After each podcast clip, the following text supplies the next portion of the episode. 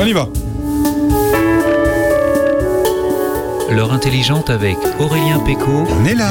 L'émission à consommer sans modération. Bonjour à tous. Il fait très frais.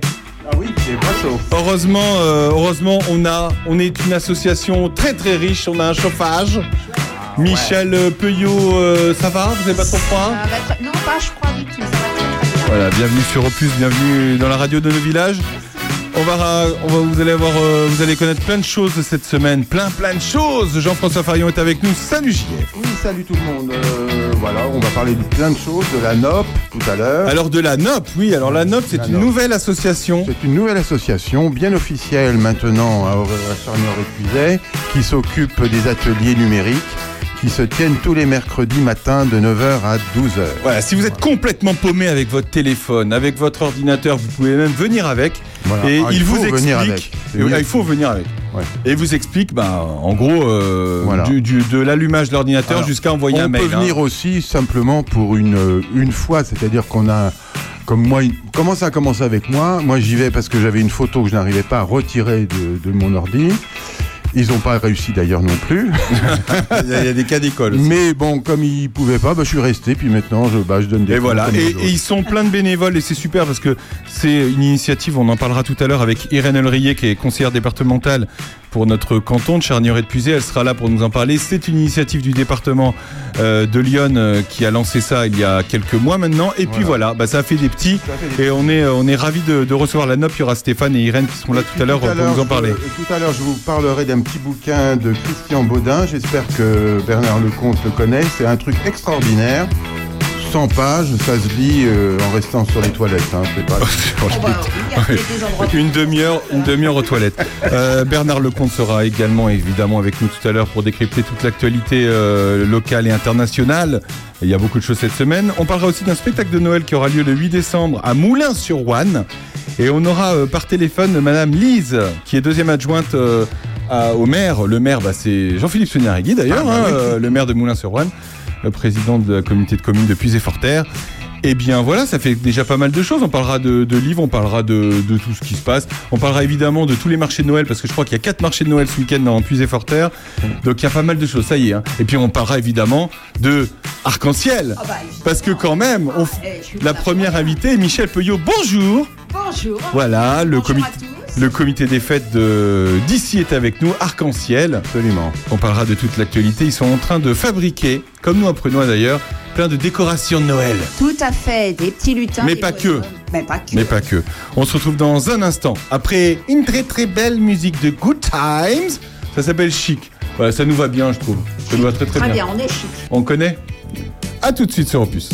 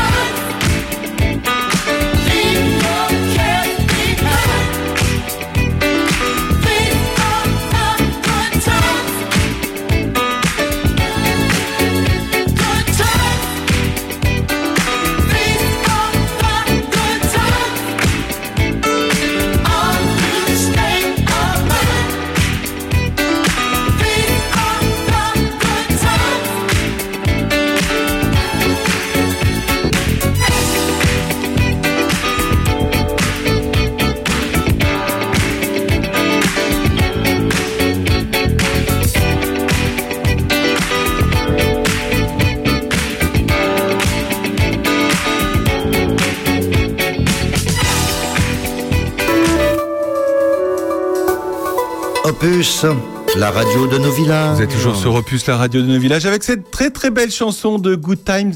Vous connaissez euh, Michel Peugeot Oui, je connais, c'est ma jeunesse. C'est la jeunesse. Oh oui.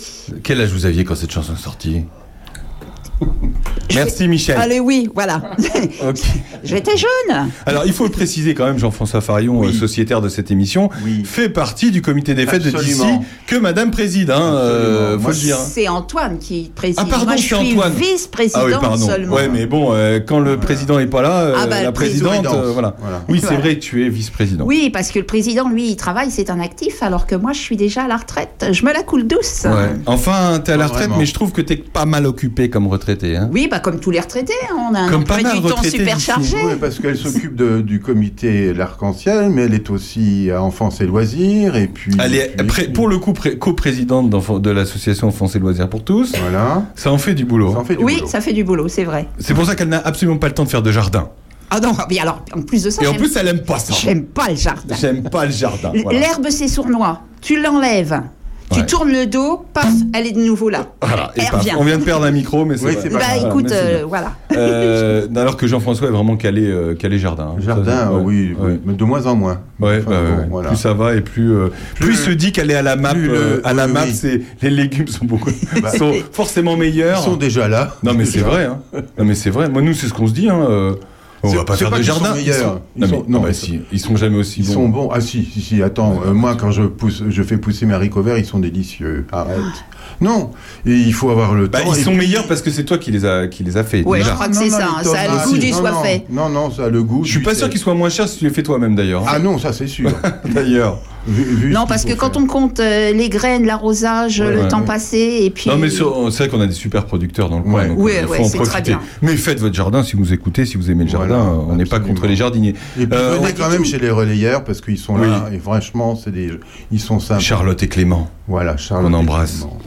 Euh, le comité des fêtes de d'ici Arc-en-Ciel qui existe depuis 1989 juillet. juillet 1989. C'est presque la révolution. Ah, ouais, ah oui, 1989. On, on sait qui a créé ce comité des fêtes de. Absolument, oui, oui, c'est Monsieur Goua, Jean Goua, qui n'est plus de ce monde. Eh ben oui. Malheureusement. Qui nous a quittés bah, il y, a, il y a quoi il y a Un an. Il y a un an, deux ans? Déjà, non Ouais, peut-être un an. Oh, ouais. bah oui, c'était l'hiver Ouais. dernier. Ouais. Possible, c'est possible. Monsieur Goua. Voilà, on embrasse la euh, famille Goua qui, euh, qui exploite toujours. euh, Il y avait euh, comment? Euh, Monsieur Vavon, je crois. Oui, c'est Les possible. avons. Ouais. ah bah, qui s'occupait aussi du comité Euh, des fêtes de Villefranche, ouais. Il y avait Monsieur Busson. Oui, aussi. Et puis il y avait Monsieur Rabillon qui était trésorier par la suite. Également. Voilà. Tous ces noms nous parlent. hein. Qui n'est pas Tous ces À noms nous. nous parlent bien. À on, nous, est, oui. on est en puisée. Là, on, Voilà. sent, on sent la puisée du Nord. Euh, ça se passe comment, euh, Arc-en-Ciel Ah, ça se passe très très bien. On est une bonne équipe. On aimerait bien avoir quelques bénévoles de plus. Bah oui. Parce que évidemment, euh, l'équipe vieillit un petit peu. Bah donc, euh, on a des fois des bricolages ou des manipulations de matériel un peu lourd et Mm. on souffre. hein. Ouais. C'est pas évident. Non. Mais, mais voilà, euh, on, a une, on a un couple de bénévoles qui a déménagé cet été. On les regrette beaucoup. Ils Ah. avaient beaucoup d'idées et, et ils étaient très dynamiques. Et nous avons depuis une petite année un couple de jeunes qui ont un petit bébé. Notre de- futur président. Voilà, qu'on appelle notre futur Ah bon président. qui Ah, a vous avez déjà donc- calé les choses Ah ouais, ouais, ouais. Ah, il, a, bien. il a presque deux ans et c'est notre futur président. C'est Et alors, il faut le voir parce qu'à chaque fois qu'il y a une réunion, ils viennent avec leur bébé, évidemment. Oui, oui, oui. Et alors, il passe de main en main, il adore tout le monde, tout le monde l'adore, donc c'est merveilleux. Ah oui, oui, là, on n'a pas besoin de Bah ouais, vous euh. voyez, il faut des nouveaux. Bah, il y en a des nouveaux. Ah oui, oui, mais il a deux ans. hein. Ah oui, d'accord. C'est- un peu Mais long. hein. On prépare la relève assez tôt. Oui, assez tôt. Oui, à Arc-en-Ciel, on hein. recrute de bonne heure. Voilà, c'est Ben, on recrute de bonheur. Qu'est-ce que vous faites en ce moment, Arc-en-Ciel? En ce moment, on peint, on coupe, on rogne, on cloue, on scotche parce qu'on fait des personnages et des silhouettes pour euh, décorer le village pour Noël. Ah, Et comme nous n'avons... vous aussi? Oui, nous aussi, mais on ne veut rien mettre d'électrique. hein. Donc toutes les silhouettes sont faites main, parce qu'on a des mains très agiles quand même, Ouais. et, et pas électrique parce qu'on est économe. Oui, bah, puis de toute façon, euh, bon, électrique, euh, la journée, vous passez, puis voilà. Ouais. Puis les phares des voitures, ça, ça oui, suffit. ça éclaire, voilà. D'ailleurs, euh, il y, a eu des- il y a des nouvelles décorations à Villefranche. Alors, il faudra qu'on passe quand même pour voir à quoi ça ressemble. Apparemment, elles sont ré- réfléchissantes. Ah oui, c'est Ah, vrai. Mais alors, est-ce que oui. c'est juste réfléchissante quand les voitures passent? Ça, ça éclaire euh, comme une, un panneau de ville, quoi, si tu veux. Il faut demander Ou alors, est-ce que c'est luminescent? Ce qui n'est pas pareil. Ah, c'est pas pareil. Ah, il faut ouais. demander à Nadine. Voilà. Parce que phosphorescent, c'est pas pareil. Hein. On pourrait peut-être appeler, Charger euh, la lumière le jour pour la rendre la nuit. Donc, vous, il n'y a rien. C'est, vous passez Nous, la journée. C'est du bois de base, de la peinture de voilà. base, Voilà. du bricolage de, Eh ben, de très petites bien. mains de Du bas. bois qui nous est donné par Voilà. Bois d'ici. Oui. En plus, vous avez des tuyaux, vous. Hein Ouais, ouais, ouais. Ah ouais, ouais, nous on a des bénévoles qui sont super généreux et Voilà. Ça, c'est sympa. Euh, quand est-ce que vous allez installer ça? Quand est-ce que les, euh, les habitants de Charnier-Épuisé ou autres, d'ailleurs, qui passent par là? Ben, tous ceux qui vont passer sur la départementale vont voir ça à partir de samedi prochain. Le 8. C'est ça. C'est ça, bah, c'est parfait. Prochain événement, c'est quand? C'est le 9. Ah, bah, ils n'arrêtent pas. On n'arrête pas, on n'arrête pas. Le 9 à l'après-midi, on, euh, on accueille les enfants du village. On leur fait un petit Noël, euh, goûter, petits cadeaux, jeux, animation. Uh-huh. Ça, ça sera l'après-midi. Et le soir, on reçoit tous les habitants du village de d'ici pour un apéro dînatoire. Où là, bah, les habitants qui se connaissent pas, parce qu'ils sont chacun à un bout du village, pourront se connaître. Et, et vous faites comment pour euh, réunir tout le monde? Vous mettez un petit papier dans votre lettre Voilà, Sur exactement. le Facebook aussi, évidemment. Ouais. On en parle ici aussi. Bien Voilà. sûr. Et puis, Donc, c'est le euh, 9. il est bien que les gens t- téléphonent pour s'inscrire quand même. Voilà. Bah oui. C'est gratuit, mais il faut dire si on vient ou pas. Quoi. Bah oui, Alors, parce qu'il faut prévoir le nombre de litres de boisson quand même. Ouais. Je précise que c'est uniquement pour les habitants de d'ici. Voilà. Ce n'est pas un appel Tant pis à pour les autres. Voilà. Eh oui. Bah oui. Je suis désolée pour les autres, Bah, hein, mais on peut pas, il pas, y a pas, il y a pas un peu, un peu moins de monde. 5000 habitants qui vont débarquer quand même. hein. Voilà. Là, on, là, on est mal sinon. Ouais. Donc c'est le dimanche. Voilà. C'est le... Et puis après, non, la- c'est le samedi. Euh, C'est le samedi. C'est le même. samedi, C'est le c'est même le jour que les décorations. C'est le samedi parce que moi, le dimanche, je suis à Orléans. hein. Oui, voilà, Bah, voilà. exactement. Bah, Tout le alors, monde si pas là. vous avez envie de connaître l'agenda complet de Jean-François Farion, on fera une chronique spéciale quand Voilà. il multi Mais non, parce qu'à Or- journée. à Orléans, il y a le cadeau, il y a un Il y a le cadeau. Alors, pour- Donc voilà, moi j'aimerais que plein de gens y viennent parce que c'est extraordinaire. alors, on le rappelle, le cadeau, c'est un théâtre. hein. C'est un théâtre. C'est une salle de théâtre. C'est un vrai cadeau. C'est un vrai cadeau. Euh, et puis après, la, la saison va reprendre. Alors, on va se reposer le soleil un petit va peu. revenir. hein. Voilà, on va se reposer un petit peu. On va hiberner comme les ours. Et puis, euh, eh ben, au mois de février, il y a la chandeleur. hein. Ah oui. Donc, euh, on ré- réinvite les enfants. Ouais. On leur offre des crêpes. Tranquille, euh, c'est tranquille. Oui, là, c'est tranquille. On fait Il y a un pas de Barnum à monter, là. Déguisement, non. Déguisement, concours de déguisement pour les enfants. Alors là, c'est tous les enfants du. Il y a beaucoup d'enfants d'ici? Alors, à d'ici même, ils sont 30. Ouais. Et après, euh, pour, alors ça c'est pour le goûter donc euh, de Noël, mais pour la chandeleur, on invite tous les enfants de la communauté de communes, pas oui, de la commune, nouvelle. commune- Commune nouvelle. la commune nouvelle, voilà, je cherchais. Et donc euh, chaque enfant vient à une crêpe offerte. Ici, il vient déguisé, il participe au Un concours, de déguisement et il a un petit cadeau. Et on a une après-midi amusante avec des tas de petites animations. C'est sympa. Voilà. Peut-être qu'on fera un concours aussi de déguisement des parents. Peut-être ça commence à ça venir commence comme à idée venir, parce ouais. qu'il y a plusieurs parents qui, vu qu'on fait ça depuis plusieurs années, au début les parents venaient pas, ils avaient un petit peu honte de venir déguisé. Et puis, 1, 2, 3, 4. Alors peut-être que cette année, on va peut-être aussi instaurer un concours de déguisement Mais ça, pour ça, papa, ça, maman. ça peut plaire, hein. Bah oui. Ça peut plaire. Nous, notre soirée du 11 novembre avec Pruno en fête, les gens sont venus déguisés, Hmm. les, adultes. Euh, pour Halloween, là, bon, on fait tout pas Halloween, mais enfin, en tout cas, dans les rues de Charny, euh, les enfants euh, allaient de commerce en commerce, alors on donnait des bonbons, et il y avait des parents qui étaient déguisés. Hein. Absolument. Donc au final, euh, bon. Ouais, bah, il y en a qui aiment bien quand même Voilà. euh, s'amuser aussi. hein. Voilà. On va se retrouver dans un instant avec Michel Peuillot parce qu'elle a d'autres choses à nous raconter. Plein, plein, plein. Notamment toute sa vie parisienne. Oh, qu'elle nous avait raconté euh, il y a deux ans euh, à ce même micro. Euh, de- je- Il faudra qu'on redonne la date euh, de, de ce podcast. Hein, Ah quand vous êtes venu, alors- Michel. oui, mais alors là, je j'ai pas la date en tête. hein. Allez, on se retrouve Allez. dans un instant après France Gall. À tout de suite sur Opus.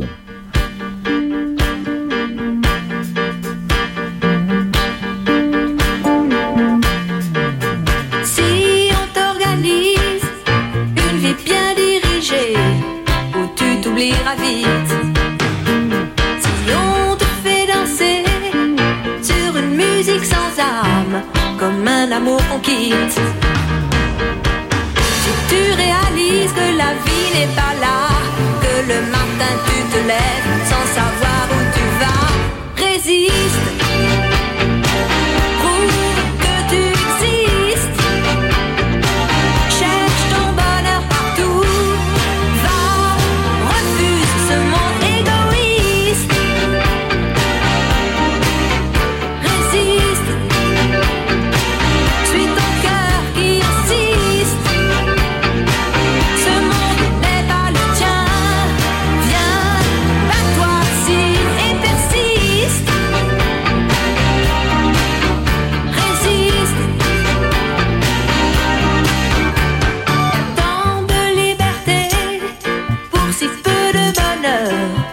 Est-ce que ça vaut la peine Si on veut t'amener à renier tes erreurs, c'est pas pour ça qu'on t'aime.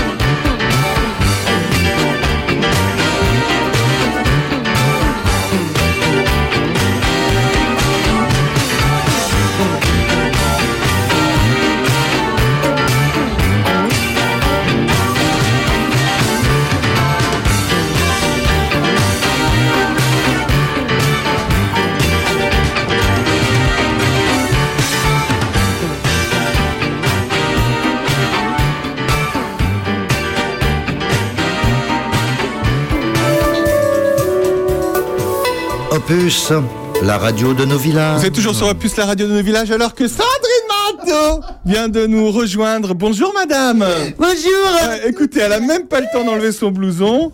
Euh, son blouson euh, qui doit à peu près coûter 4500 euros. Tellement il est... euh, Tellement bah, il est cher. tellement il est cher et tellement il est épais. On pourrait le mettre à la rigueur sur un lit. Que, hein, c'est incroyable ce Il en manteau. acrylique sauvage. Il est en quoi C'est quoi C'est une, euh, c'est une marmotte synthétique. Ah, c'est une énorme ça. marmotte synthétique. C'est de l'acrylique sauvage. Mais c'est incroyable. Il y a combien de marmottes sur, le, sur la dame là? Ah, mais euh, bah, tu sais, je serais tombée sur un- une marmotte vintage, je l'assumerais tout à fait. Ouais, hein, ouais, ouais, Parce que c'est, c'est recycler des choses existantes. Mais, Moi, mais c'est un pied nez que tu fais au puce euh, en venant avec ce manteau parce qu'on a un chauffage. Hein. Ah bon Ah quand bah, même. je hein. le sens pas trop. Bonjour Sandrine, merci d'être suis un avec peu nous. cugelée, hein, je suis une vieille femme. Tu nous as manqué la semaine dernière. Eh ben moi non, vous m'avez pas manqué. Voilà, merci. Non, c'est pas vrai. C'est faux, c'est tout à fait faux. Vous m'avez absolument manqué. On parle de, du comité des fêtes de DC. Michel que tu connais très bien. Oui, Michel, salut. Michel, voilà, Michel qui est, euh, mu- euh, qui est vice-président, multi-vice-président de l'association. Hein, c'est pratiquement, euh, c'est pratiquement un métier hein, finalement. Michel, le couteau suisse de Charny aurait pu. Voilà. Si- S'il vous manque quelqu'un dans un bureau, vous pouvez l'appeler, elle vient. Monsieur Jo est avec nous. Merci Jo d'être avec nous. Euh, on le dit, alors on vous le dit parce qu'il n'est pas encore là. Tout à l'heure, Bernard Lecomte sera là. Et Monsieur Jo et Madame Sacha nous ont proposé, nous proposeront une petite chanson d'anniversaire parce que la semaine dernière, c'était l'anniversaire de Bernard et il n'est pas au courant, mais ils ont préparé une chanson. Oui, oui, une chanson. Sur Michel Sardou, non? Euh, non, c'est Dave. Sur Dave, la, chante- la chanteuse Dave. Mais Ouais. non, c'est parce que. Oh, arrête, je vais le voir au mois d'avril. Tu vas le voir où à l'EHPAD Non, oh, t'es bête. Au, au Grand Rex. Ah, au Grand. Rex, d'accord. ouais. C'est mon fils qui a 23 ans. Parce que tu sais, c'est une icône euh, Ton pour les fils- jeunes. Ton, ton fils euh, prend des places pour aller voir Dave. Oui, Faudra qu'on s'explique avec ton fils et quand même. pour les Oui. jeunes, c'est une sorte de, de second degré. Ah, Ils oui, oui. trouvent ce type, Mm. ce papy absolument adorable, Mm. dynamique, euh, intelligent en Ah, l'occurrence, et, et modeste et tout. Alors tous les jeunes aiment Dave. Ouais. Bah oui. Et moi j'adore Dave parce que j'adore le chanter. J'ai même pas besoin de changer de tonalité. Et euh, c'est marrant. Et c'est des chansons euh, qui demandent un peu la praline hein, quand Ah même. oui, oui, oui, non, Ah c'est oui. pas simple. Non, et puis c'est des textes recherchés quand même. Oh non, pas du tout. Bah, Vanina, ah, ah, ah, ah, ah, euh, tiens, on la mettra tout à l'heure. Oui, oui, s'il te plaît. On la mettra tout à l'heure. En tout cas, mer- merci d'être avec nous. On le précise, et désolé pour nos auditeurs la semaine dernière, vous n'avez pas pu entendre Sandrine Manteau car elle était au Vox. Parce qu'il y avait un, il y avait un spectacle au Vox et elle n'a pas pu le louper. Elle voulait absolument pas louper ce, spectacle peux- la semaine dernière. Je peux en parler maintenant alors? Vas-y, n'hésite pas. Mais euh, non, non, attends. Moi, ce dont je veux parler, ce qui s'est passé au Vox. Alors là, là, là, il y a un drame. hein. Non, il n'y a pas un drame, il y a un drame. truc génial qui s'est passé. Il y a un documentaire, euh, le documentaire d'un d'un réalisateur qui s'appelle Damien Boyer, qui euh, est passé au Vox et qui va repasser au Vox, mais vous ne pourrez pas aller le voir parce qu'à chaque fois, c'est plein, blindé, ras la gueule. Pourquoi Ce documentaire s'appelle Sacerdoce, des hommes entre ciel et terre, et euh, nous propose de suivre le quotidien de cinq prêtres euh, quatre jeunes et un plus âgé, franchement avec beaucoup de personnalité, très charismatique, qui, euh, bon, qui, qui sont, bah, il y en a un qui est quand même en Thaïlande, si je me trompe pas, et les autres en France, mais euh, euh, c'est pas des prêtres de monastère, hein, c'est pas, euh, euh, ils sont dans la dans la vie de, tous les jours, quoi, parmi nous. Et l'un de ces prêtres s'appelle le père Paul, Paul Bénézy. Et il a été euh, notre curé, entre guillemets. Moi, je suis athée, mais euh, j'aime beaucoup cet homme. Et d'ailleurs, euh, les gens, qui soient athées ou pas, ou laïcs du moins ou pas, aiment beaucoup le père Paul, qui est un jeune homme, un homme jeune, on va dire, très beau, très lumineux. Et du coup. Et du coup, tellement beau, tellement lumineux que le réalisateur l'a filmé, mais sous tous les angles, euh, dans la lumière du soir, au milieu d'un champ, au milieu, enfin, sous toutes ses coutures. Il est amoureux, quoi. Ah oui, euh, ben, il y a de quoi, on est tous un peu amoureux de ce type hors norme. Et donc, euh, Père Paul et Damien Magloire, et dimanche dernier, ont fait deux séances au Vox. Et du coup, mais tous les gens sont venus, sont venus surtout pour le Père Paul, en fait, qui maintenant euh, officie à Gien. À Gien, quand il y a eu la, la sortie du film, sacerdoce, je m'entends pas du tout avec ça. Alors, soit tu me règles mon bazar, soit je l'enlève. Là, ça y est, elle est énervée. Et alors, donc à la sortie du film, du documentaire Sacerdoce, il y a quelques semaines à Gien, il y a trois nouvelles salles, euh, trois salles dans le nouveau complexe cinématographique. Il y avait 350 personnes en tout.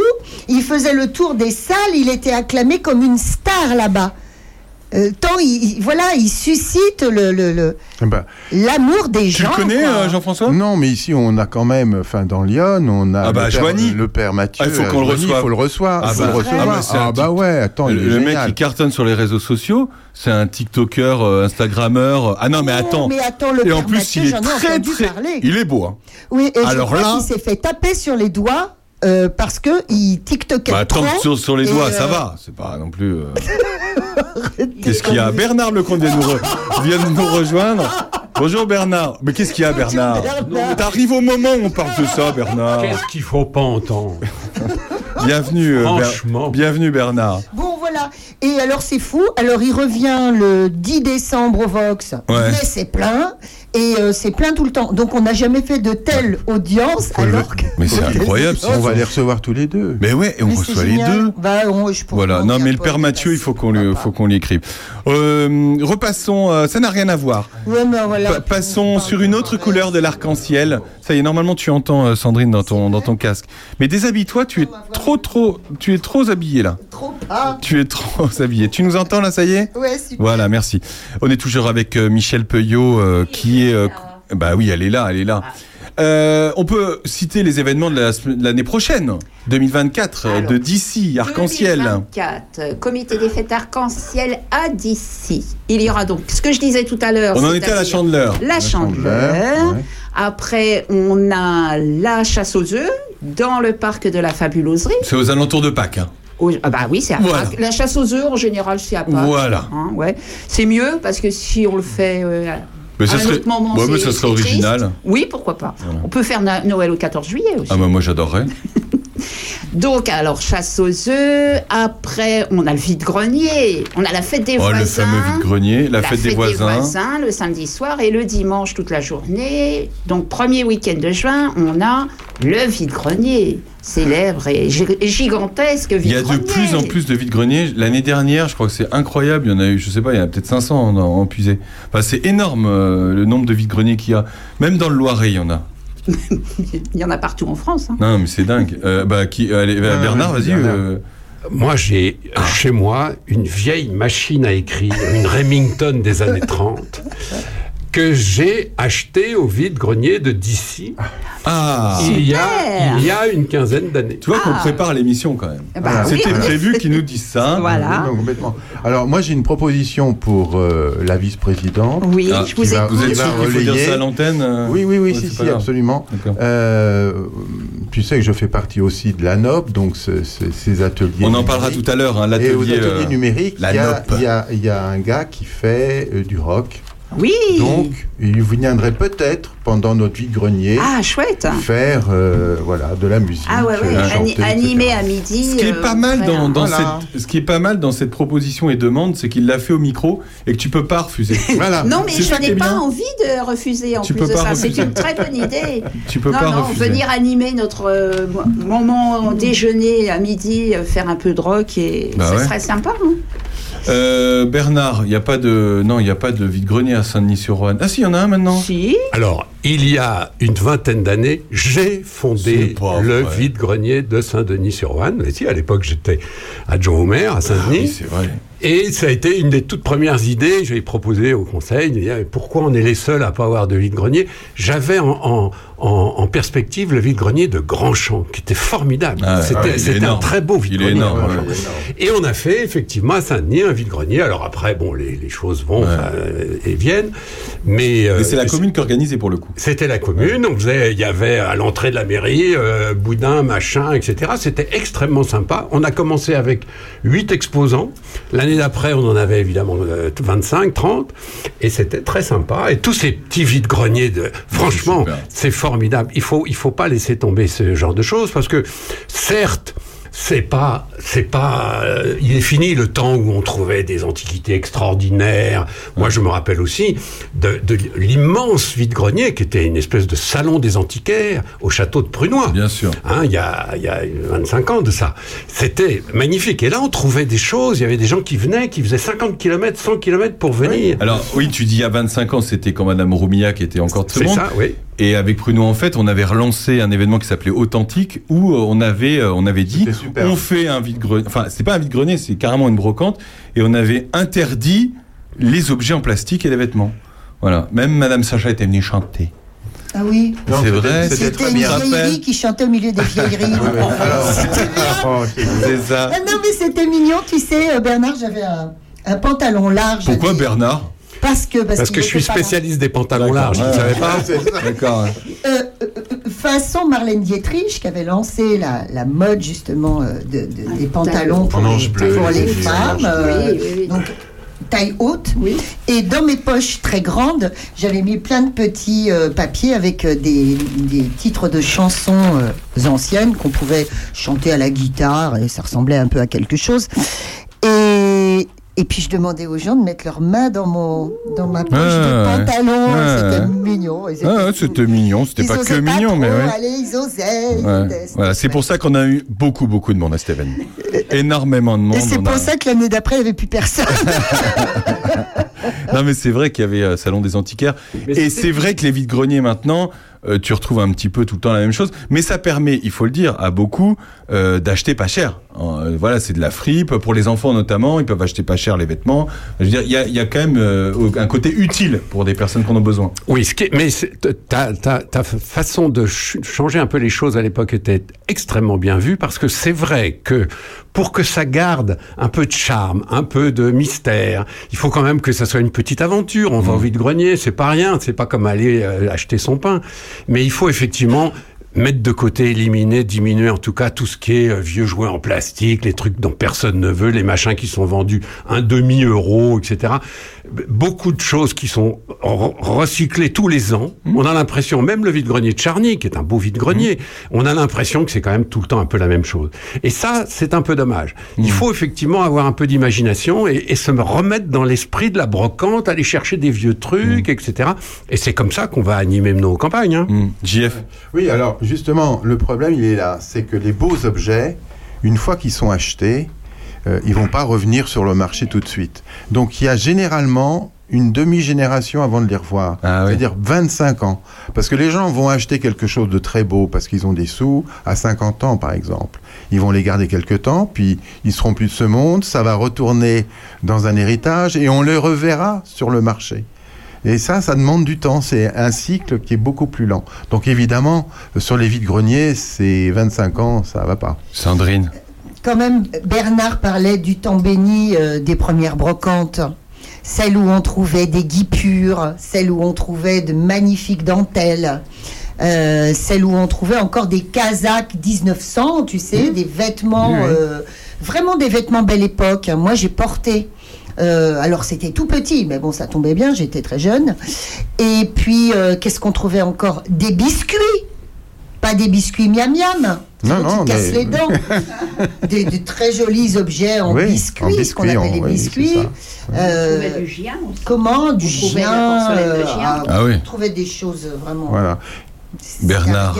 Il y a, il y a une chose qui est un peu désolante aujourd'hui dans les vides-greniers. Alors, évidemment, c'est ma sensibilité. Moi, j'ai fait toute ma carrière dans le journalisme et j'ai j'écris des livres. C'est franchement le, le côté absolument poubelle des, des cartons de bouquins qui sont vendus quasiment donnés d'ailleurs, c'est un euro. Enfin, c'est un bouquin, ça vaut quand même un peu d'argent. Là, c'est un euro, c'est n'importe quoi.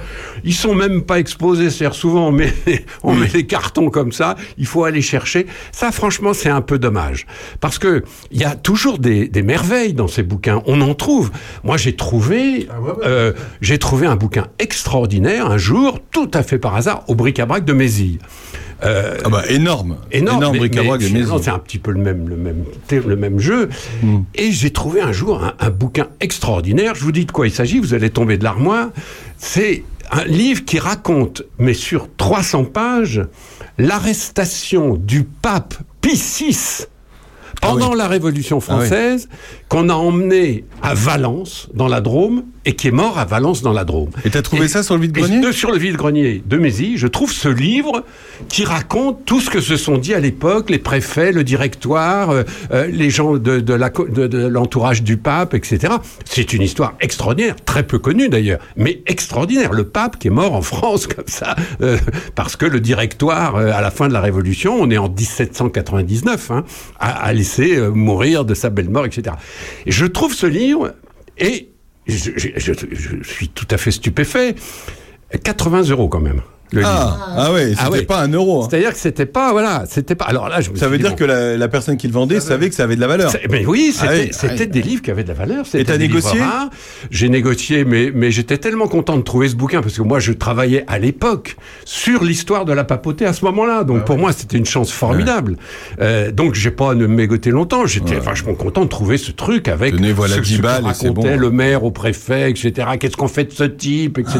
Bon, mais pourquoi on dit qu'il est pape C'est le, ci- c'est le ci le Enfin, c'est formidable à lire pour quelqu'un qui, qui s'intéresse à l'histoire. Mais ce que je veux dire, c'est que il y a une vraie richesse en France particulièrement du livre. On, on voit les boîtes à livres, les trucs qu'on qu'on invente pour essayer de recycler nos bouquins. C'est un petit peu dommage que ça se retrouve dans des petits vides-greniers, une espèce de montagne de trucs sans intérêt et, et sans, et sans prix. C'est dommage. Il faudrait que les, les exposants, qu'ils soient brocanteurs ou pas, euh, sélectionnent un peu pour que ça ait un peu de gueule. Parce que tout simplement, ceux qu'on qu'on recycle tous les ans, euh, machin, ça n'a aucune valeur. Autant les balancer, il faut dire les choses. En revanche, les livres intéressants, les livres bien de, de- de grands auteurs, les livres bien édités, bien reliés, il y a des livres dont la reliure est belle, ceux-là, ça, vaut la, ça vaudrait la peine de les mettre un peu en valeur. Parce que des, des gens ont dit, euh, les gens ne lisent plus, mais c'est pas tout à fait vrai. Il y a toujours des gens qui lisent. Il y a toujours des gens qui aiment les livres. Mais pas n'importe quel livre.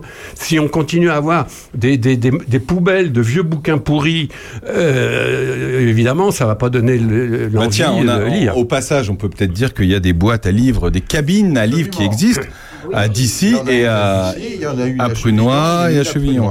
Elle fonctionne bien. Elle fonctionne très bien. La cabine à d'ici marche très bien. C'est Jean-François qui l'a réhabilité et puis euh, aménagé.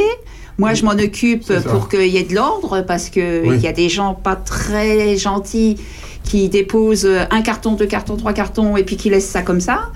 Voilà, on, on le précise, c'est des anciennes cabines téléphoniques hein, Oui. euh, qui ont été euh, réhabilitées. euh, donc, euh, bah, toi, tu as réhabilité celle de d'ici. Moi, j'ai réhabilité celle de Prunois à l'époque. Et il y a celle de Chevillon. Et ben, c'est des cabines téléphoniques où il y a des livres dedans. Donc, les Oui, gens se servent et repartent avec. Et éventuellement, euh, En eux, remettent. en remettent En un livre. Mais c'est vrai que ça marche bien. hein. ouais. Ça tourne Ouais. bien, oui, oui. Bah, Il n'y a pas besoin de trop de s'en occuper. C'est vrai qu'il faut faire un peu de. oui, bah, Oui, oui. allez, to- de temps en temps, j'ouvre la cabine. Il y a une boîte à livres à ménage. Château-Renard? Oui, moi j'appelle ça euh, un cimetière à livres. Cimetière, ouais. Oui, mais c'est un cimetière vivant. C'est un cimetière Non, vivant. Non, non, non. Oui, Justement, voilà. c'est ce que je voulais dire, c'est que moi je m'arrête régulièrement à celle de d'ici. Oui. Bah oui, sur ta route. C'est sur ta Elle route. est facile euh, d'accès. hein, il y a de la- des Ah ouais. qui m'intéressent beaucoup. Entre autres, moi j'aime les, les reliures en tissu des années 60, qui sont très belles, qui sont parfois très colorées et c'est très joli. Dans Bah, une de base, elle aime bien ce qui est tous des années 60 d'ailleurs. Pas que. Ah, si. Je commence en Ah, si. 1800 et quelques. Bernard, qui En tout- en tout se cas- rappelle de ces années 60. Non, ce qui- ce qu'il faut que- que- qu'on se dise bien les uns et les autres, c'est que euh, un livre, ça a de la valeur. C'est c'est riche de ce qu'il a dedans, de ce qu'a émis l'auteur, etc.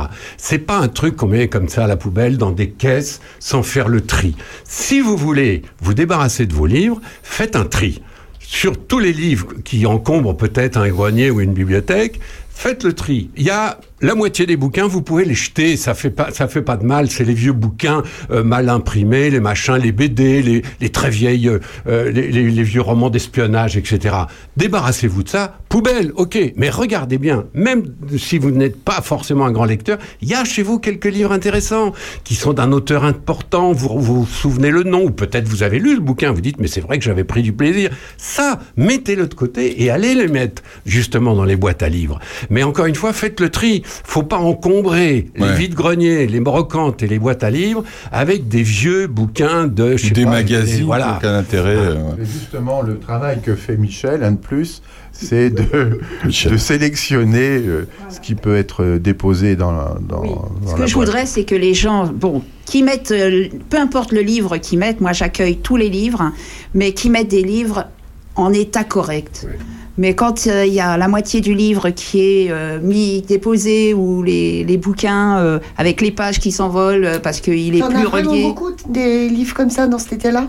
J'en trouve quand même, Ah bon allez, je vais dire, euh, j'en enlève à chaque fois une bonne dizaine Ah ouais. que je vais mettre, alors que je Tu vais mettre au où, recyclage de papier. hein. Ouais, bah, bien sûr. Mais je trouve que ça serait bien que les gens le mettent directement au recyclage Oui, de papier. Voilà, les cabines à livres, euh, ancienne cabine téléphonique, euh, Prunois, d'ici Chevillon. et Chevillon. On se retrouve dans un instant. Après, évidemment, oh, trop drôle, téléphone.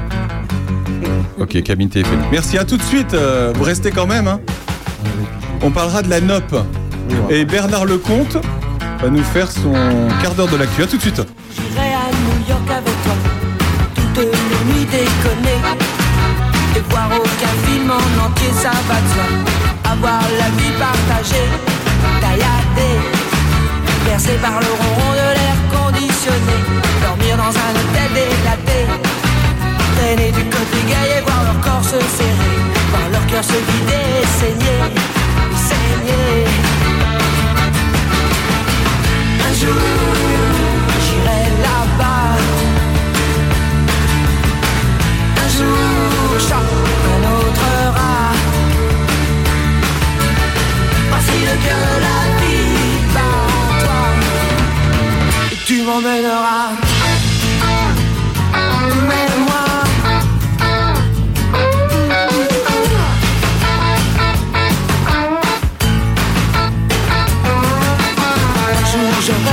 J'aurai New York au bout des doigts On y jouera, tu verras Dans les clubs il fait noir mais il ne fait pas froid. Il ne fait pas froid si t'y crois. J'y crois. Les flaques de peinture sur les murs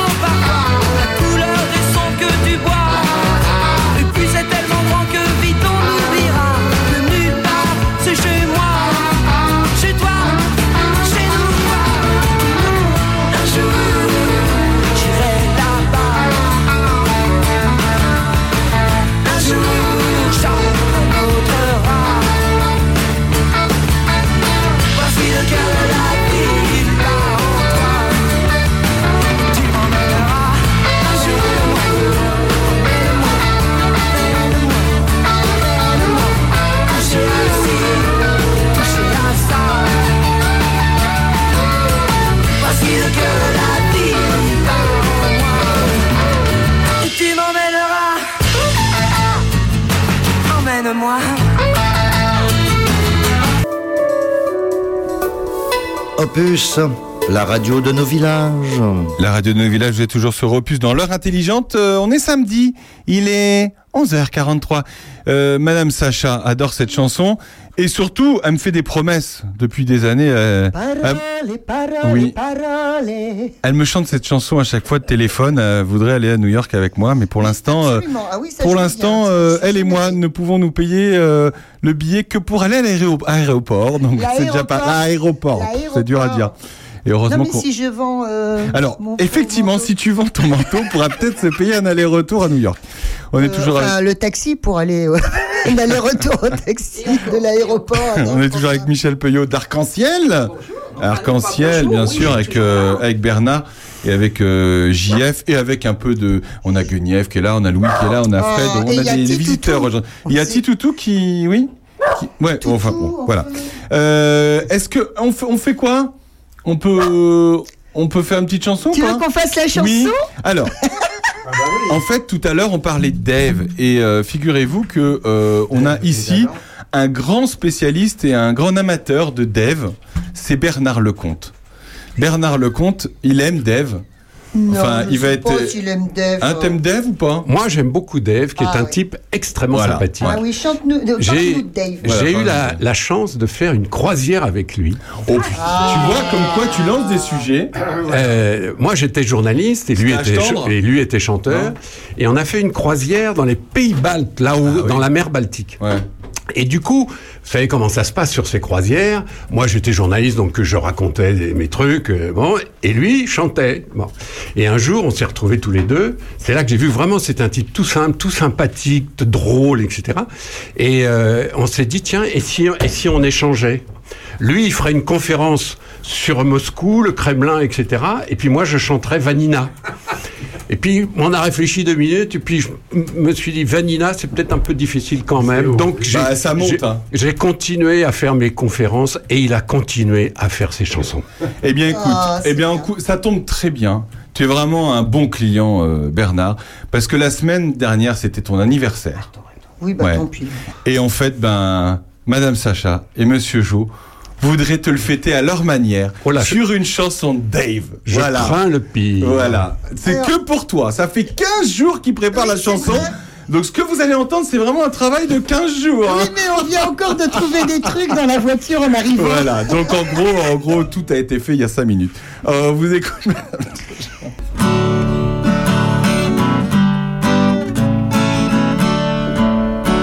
Introduction. C'est par hasard qu'on t'a croisé, cher Bernard, toi qui as tutoyé les papes et les tsars et les a racontés. Au jasmin Mais non, pas, pas, pas au jasmin russe, enfin, t'es Oh, d'accord, pardon, Oh. d'accord. La politique avec toi, c'est du caviar. Y a comme un déclic, on se sent moins ignare quand tu fais tes chroniques. Ta mère Oh ben enfin, mais c'est chaud. Poutine, l'Ukraine, Dieu, le Vatican. Tu mens, mais plein les yeux, dis on y va. Ah, c'est futé. Là, c'est pas mal, hein, j'aime bien. Attends, je baisse mon truc. Voilà, non, enfin mon truc, mon texte, hein, je veux dire. Franchement, Bernard, tu mériterais d'être une star. Tu mangerais du foie gras et des homards sous une pluie de dollars. Ou du cochon Du lard ou du cochon? Bah oui. Ouais, mais c'est plus prolétaire quand même. Nous autres Bernard, on t'imagine en jaguar auprès d'une fille divine en robe léopard, fumant ton gros cigare. Euh, oui, enfin, je précise, c'est- c'est c'est toi qui fumes, hein, pas elle. Oui, et d'ailleurs, je pensais qu'on aurait pu euh, caser là, dans ce, à ce moment-là, Oui. Brouette de Zanzibar. Ah oui, hein, quelque part. Aussi, Enfin aussi. bref.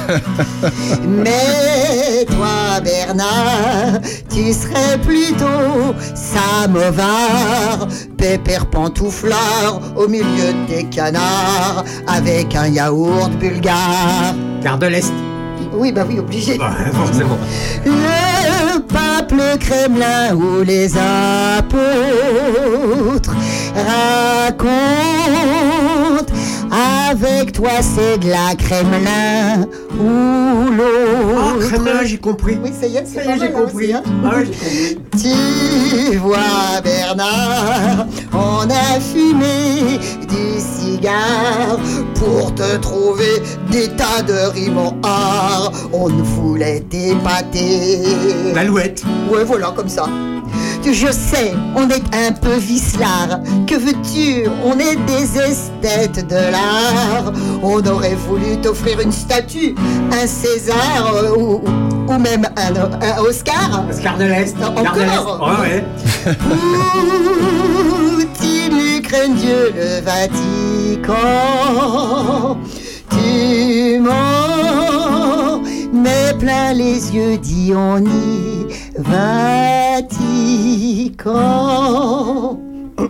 Bon. Jocelyn Saviard, je crois que ça devient vraiment trop tocard. Je crois. Ça sentirait même euh, euh, le fond de placard. hein. Hein. Euh, remballons euh, la guitare. hein. Oui. Qu'est-ce que t'en penses? Qu'est-ce Ouais. qu'on aurait pu mettre d'autre On n'est pas du genre à sucer euh, des carambars? Non. On est. euh, Re- Regarde-le, regarde-le, c'est un vrai. Voilà. Ah ouais, c'est vrai. Hein Euh, il, il connaît tout sur la politique Ah et oui. s'écoute Trafalgar. Ah, tout à fait, oui. Hein Euh, et on pourrait finir. euh, Raymond Barre. Ouais. Avant tout, Bernard, si t'es plutôt Raymond Barre. Que Michel Rocard, eh ben néanmoins, merci Bernard. Oh. Alors là, dis donc, à Bernard, un anniversaire comme ça, hein. Je suis bluffé. Ah ouais. Et très ému. Il s'y attendait pas du tout, hein. Ah, pas du tout. Ah, pas du tout. Merci, euh, Madame Sacha et Monsieur Jo. On se re- ouais, Et là, alors là, il il va faire sa chronique juste derrière. Ça, ça va être dur. On va lui laisser le, le temps de reprendre ses esprits. Juste après, Dave qui nous chante Vanina. Ah oui. Voilà, voilà. Après, euh, on appellera Dave peut-être. À tout de suite dans l'heure intelligente.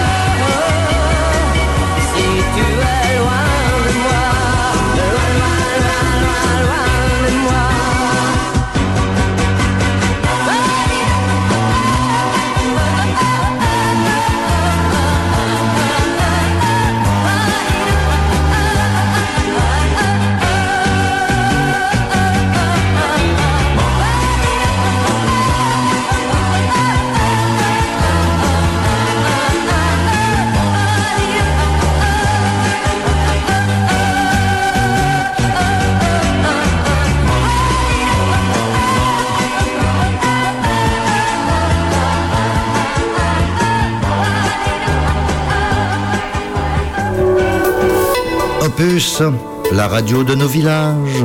Vous êtes toujours sur Opus la radio de nos villages avec cette très belle chanson euh, avec euh, le chant. Pourquoi est-ce que tu dis que ça peut Qu'est-ce que c'est que ça Pardon. Euh, Dave, Dave qui a 79 ans hein, quand même. Hein. C'est incroyable. Hein Oui. Oui. Il est né aux Pays-Bas. Il est né aux Pays-Bas. Quand il est arrivé en France, c'était en 1960, euh, combien euh, 65, je crois. Ouais. Ça, ouais, j'espère. Je sais plus, moi, à force. Euh, il est venu avec euh, rien en poche. hein. Il a essayé, il a fait tout pour le tout. Il arrive à Marseille, il a de quoi euh, vivre deux mois. Mais alors déjà à l'époque, alors il parle le néerlandais, il parle couramment le français, l'anglais, l'italien, l'allemand. Ça aide. C'est un type qui a une cervelle très bien faite.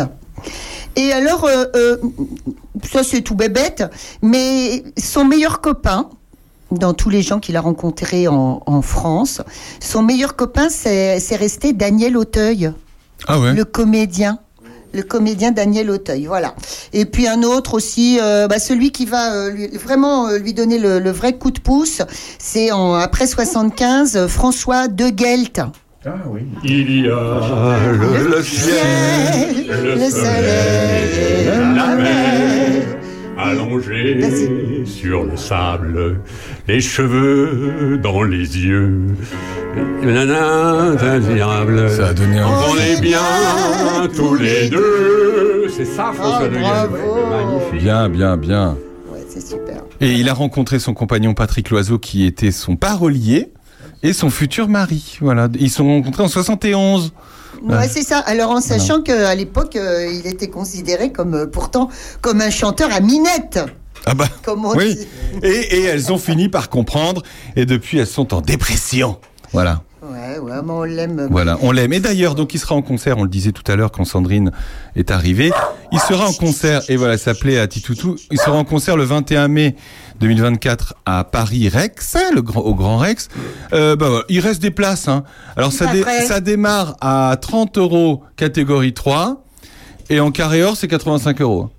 Ça va, Ouais, bah, écoute, ça ouais. va. Écoute, Je pense pas que je serai. c'est peut-être son dernier concert, donc euh, c'est quand même, euh, c'est quand même intéressant. Je pense pas que je serai au dans le carré or quand même. Bah non, toi, tu fils seras qui me au- l'offre, mais euh, pas trop loin non plus. On va parler actualité euh, alors que sont en train d'arriver au fur et à mesure la NOP. L'association NOP. On, nous, on vous l'a dit tout à l'heure, euh, qu'est-ce que ça signifiait, mais on peut tout imaginer quand on dit la NOP. Voilà. non, ce n'est pas une maladie. On va d'abord faire la chronique de Bernard Bernard. Bernard Bernard Lecomte qui chaque semaine euh, nous parle d'actualité euh, nationale. Cette semaine encore euh, plein de choses. Il y a ce qu'on voit, Bernard, cette semaine, et ce qu'on ne voit pas. Oui, c'est un peu le propre de l'actualité. Les, les, vous savez, moi, quand j'étais jeune journaliste, j'étais toujours frappé parce que j'ai commencé dans un journal où le matin, quand j'arrivais, j'avais 1 kg 200 grammes de dépêche de l'AFP, c'est-à-dire à peu près euh, 800, info- 800 informations. 800 informations, pardon. Euh, 850, 900. Et il fallait en garder 12. Une grande pour la grande page, peut-être pour les titres de une, et puis des deux, trois petites, et puis la colonne avec des faits. Voilà, il fallait en garder 12. Tous les jours. Donc, vous imaginez, quand vous regardez la télévision ou quand vous lisez un journal, vous êtes sur euh, un centième, peut-être un millième de l'actualité en réalité. Donc vous imaginez qu'effectivement, il y a ce qu'on voit et il y a ce qu'on voit pas. Et malheureusement, les critères de choix sont pas toujours les mêmes. Quand on est dans un journal écrit, comme ça a été mon cas longtemps, on, on a quand même une vision, parce que l'écrit, ça reste, hein, comme on dit, hein, scripta manent, disaient les anciens. L'écrit reste. Et donc, on fait gaffe à ce qu'on écrit. Et il y a un vrai choix. Quel- quelle que soit le, le- le- la tendance du journal, que ce soit Libération ou le JDD, c'est quand même l'idée qu'on va à l'essentiel, qu'on essaye de bien expliquer les choses après les avoir recoupées, vérifiées, illustrées, etc. C'est moins vrai, soyons clairs, euh, à la télévision et notamment dans les chaînes d'infos, et c'est encore moins vrai, alors là c'est devenu une véritable catastrophe, sur les réseaux sociaux. On ne s'informe pas sur les réseaux sociaux. Il faut le dire mille fois, dix mille fois, les réseaux sociaux, ça peut être sympa, ça peut être drôle, il y a plein d'avantages à pouvoir communiquer comme ça, paf, paf. Mais soyons clairs, ça n'est pas sur les réseaux sociaux qu'on s'informe. Bah, ça, ça dépend parce qu'il y a quand même des journaux qui postent leurs articles sur les réseaux sociaux. Ah ben dans ces cas-là. C'est comme si tu lisais le journal. Bien sûr, c'est comme si tu lisais le journal. Souvent, là, le filtre, il est là. Qu'est-ce que c'est que le métier de journaliste? C'est en fait, c'est d'être un filtre. Nous, nous, les journalistes, on filtre. On a des milliers et des milliers d'informations qui nous tombent dessus, et on va en choisir en se disant, bah ça, c'est peut-être un peu plus intéressant. Ça, on s'en fout un peu. Ça, en revanche, c'est porteur. C'est ce qu'on a fait la, la semaine dernière. On a fait tout, tout, tout le quart d'heure là-dessus les faits divers. Il y a des faits divers qui ont de l'importance, d'autres qui n'en ont pas. Alors il y a un fait divers quand il est brillant, euh, euh, c'est intéressant de d'en parler. Mais parfois, c'est pas seulement intéressant, ça vaut le coup de creuser, de travailler, de débattre euh, et d'avancer. Mais là, cette semaine, on parle souvent des mêmes sujets depuis 15 Alors, jours. voilà. Et tu, tu, toi, Alors, tu vois d'autres sujets, c'est ça? Je- Oui, je vais Ouais. commencer par un que, que vous n'avez peut-être pas vu venir. Mais croyez-moi, euh, la semaine prochaine, vous allez, vous risquez de le voir arriver euh, en, catastrophe, Euh, parce que certes, sur, la- sur les écrans, on voit actuellement Israël et le Hamas, cette espèce de formidable et épouvantable bras de fer entre les terroristes palestiniens du Hamas, la population palestinienne de Gaza, l'armée israélienne et les grands de, ce monde-là, euh, les Égyptiens, les Saoudiens, etc. Cette espèce de balai infernal va continuer encore longtemps. Euh, on en a plein les yeux, c'est normal, c'est un événement colossal avec beaucoup d'implications. Mais voilà, vous voyez aussi évidemment l'Ukraine et la Russie, où on voit qu'en ce moment, tout le monde est en train de se dire, euh, l'Ukraine n'avance pas dans cette affaire, et on risque d'avoir un hiver un peu gelé, et le risque réel, c'est que petit à petit, les Occidentaux se lassent, les Européens n'envoient pas d'armes, et que euh, l'Ukraine recule, et comme dit, euh, euh, comme dit euh, le- le- le Premier ministre ukrainien, si l'Ukraine arrête la guerre, c'est la fin de l'Ukraine. Si la Russie arrête la guerre, c'est la fin de la C'est guerre. la fin de la guerre tout court. Voilà. Euh, donc euh, voilà ce qui nous pend au nez quand même, hein, avec aussi une autre citation que j'ai notée hier, euh, ce matin, Euh, un gars qui dit quelque chose qui est assez vrai. Euh, si les Européens, c'est-à-dire nous, hein, si les Européens n'arrêtent pas cette guerre-là, on voit pas quelle guerre ils vont gagner demain. Ah ouais. Vous voyez ce que je veux dire? C'est-à-dire que c'est quand même assez stressant. Alors dans ce stress général, il y a des nouvelles encore pires que les autres. Et celle-là, par exemple, je vous le dis, là, aujourd'hui, samedi matin, le Venezuela va envahir le Guyana. Exactement comme l'Azerbaïdjan a envahi une partie de l'Arménie il y a quelques mois. Euh, pour des raisons pétrolières, parce que le Venezuela est un pays ruiné. C'est, vous savez, c'est le, le modèle de Mélenchon, le Venezuela. hein. N'oublions jamais Ah cette oui, dimension-là. Le Venezuela, qui est le premier pro- producteur de, de pétrole du monde, le premier détenteur de pétrole du monde. Cette région, vous voyez où elle est la région? Vous voyez la- l'Amérique du Sud, c'est dans le nord est de l'Amérique du Sud. Vous avez là, vous avez le Venezuela, puis vous avez le Guyana, puis vous avez chez nous la Guyane française, et puis en dessous vous avez le Brésil. Vous voyez? Ben, Cette région-là, elle est, c'est un puits de pétrole. Et les Vénézuéliens qui, qui crèvent la dalle, qui n'arrivent pas à gérer leur histoire, qui ont un- une société à, moitié pourrie en ce moment, se disent, ben, euh, et si on envahissait le pays voisin, puisqu'il y a plein de pétrole? Et vous allez voir que la semaine prochaine, ça sera un des sujets essentiels. Parce qu'on est dans un monde où, je citais la- l'Azerbaïdjan et l'Arménie, vous voyez bien que depuis deux ans, et on en a souvent parlé à ce micro. Depuis deux ans, depuis que la Russie a décidé d'envahir son petit voisin l'Ukraine, la Russie étant un des pays qui dirige le monde, c'est un des cinq membres du Conseil de sécurité de l'ONU. Donc, depuis 1945, c'est l'ONU qui donne le droit international, c'est l'ONU qui fait attention à la guerre et à la paix. Sauf que si un des cinq commence à faire la guerre, tout s'effondre. Et actuellement, l'ONU sert à rien. Parce que cette histoire de Venezuela que je vous raconte là, ben, elle aurait pu en d'autres temps être réglée par l'ONU aidée par les Russes et les Américains qui ont dit attendez, vous n'allez pas faire une guerre en pleine Amérique la- latine, c'est absurde. Là, il n'y a plus personne. Et c'est ça l'enjeu de la semaine prochaine. Surtout que le Guyana, là, je regarde sur une carte, c'est quatre fois plus petit que le Venezuela. hein, donc, euh, C'est tout petit, mais c'est exactement petit, hein. comme la Russie et l'Ukraine. c'est pareil. ouais. C'est exactement comme l'Azerbaïdjan et le Haut-Karabakh. Vous vous souvenez, cette petite région arménienne? Et qu'est-ce qu'ils vont en penser les pays à côté, euh, le Brésil, euh, la Et Colombie? Ils vont penser Et nous, parce que Et nous? la grande Bah, puissance d'à côté, ouais, c'est ouais, nous. ouais. Alors, on n'est pas loin. Soyons clairs, dans ce pays de pétrole, euh, il y a beaucoup d'intérêts de grandes compagnies pétrolifères mondiales et américaines. Donc, euh, je pense que ça va se traiter aussi euh, au top niveau avec les grandes sociétés euh, pétrolières, parce que c'est- elles qui sont impliquées dans cette affaire. D'ailleurs, vous verrez que le Venezuela expliquera que c'est évidemment une bagarre contre les capitalistes, mais ça, passons là-dessus. Je vous laisse les surprises la semaine prochaine. Deuxième très mauvaise nouvelle. Euh, vous avez remarqué, peut-être vous avez lu le Figaro d'hier, vous avez remarqué que Donald Trump a petit à petit donné son programme.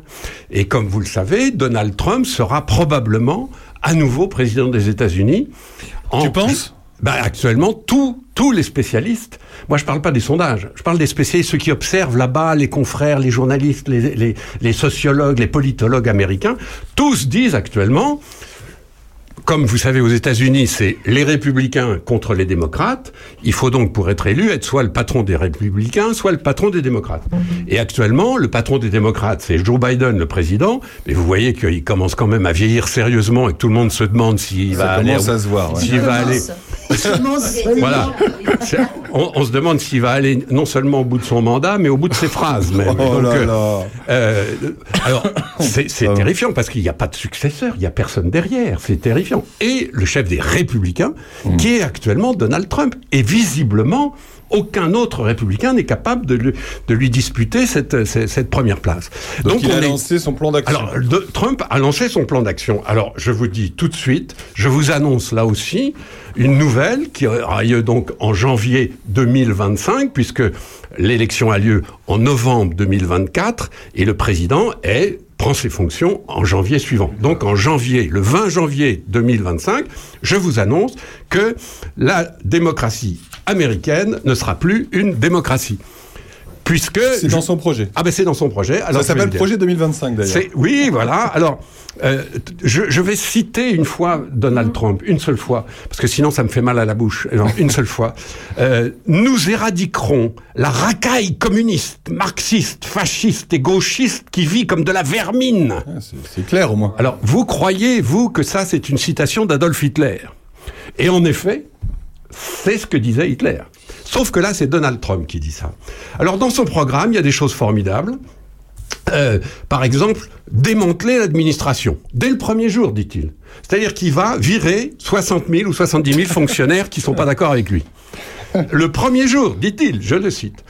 Autre, autre programme de Donald Trump, je vous le dis, je suis en train, là, vous Ah, voyez, de lire le Figaro. C'est pas, c'est pas un fantasme. hein. Donald Trump promet d'arrêter tous les sans-papiers.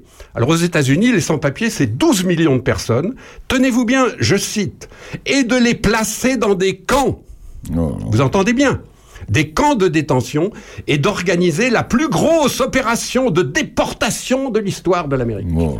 C'est Monsieur Donald Trump, prochain président des États-Unis, qui Il n'est pas encore. Alors, Voilà. on- Alors je passe. les Américains ne sont pas obligés non plus de. Non, mais ça dépend qui est en face. Franchement, actuellement, tous les spécialistes sont morts d'inquiétude parce qu'ils voient pas, ils voient pas comment on Non, va échapper à ça. Ils voient peut-être pas qui est en face encore. Donc, Mais il y a personne en face. pour l'instant, ouais. Sandrine. Pour les démocrates, euh, je, sais, je dis, Barack Obama peut pas revenir, c'est foutu. Non, puis d'ailleurs, il n'y aura aucune chance.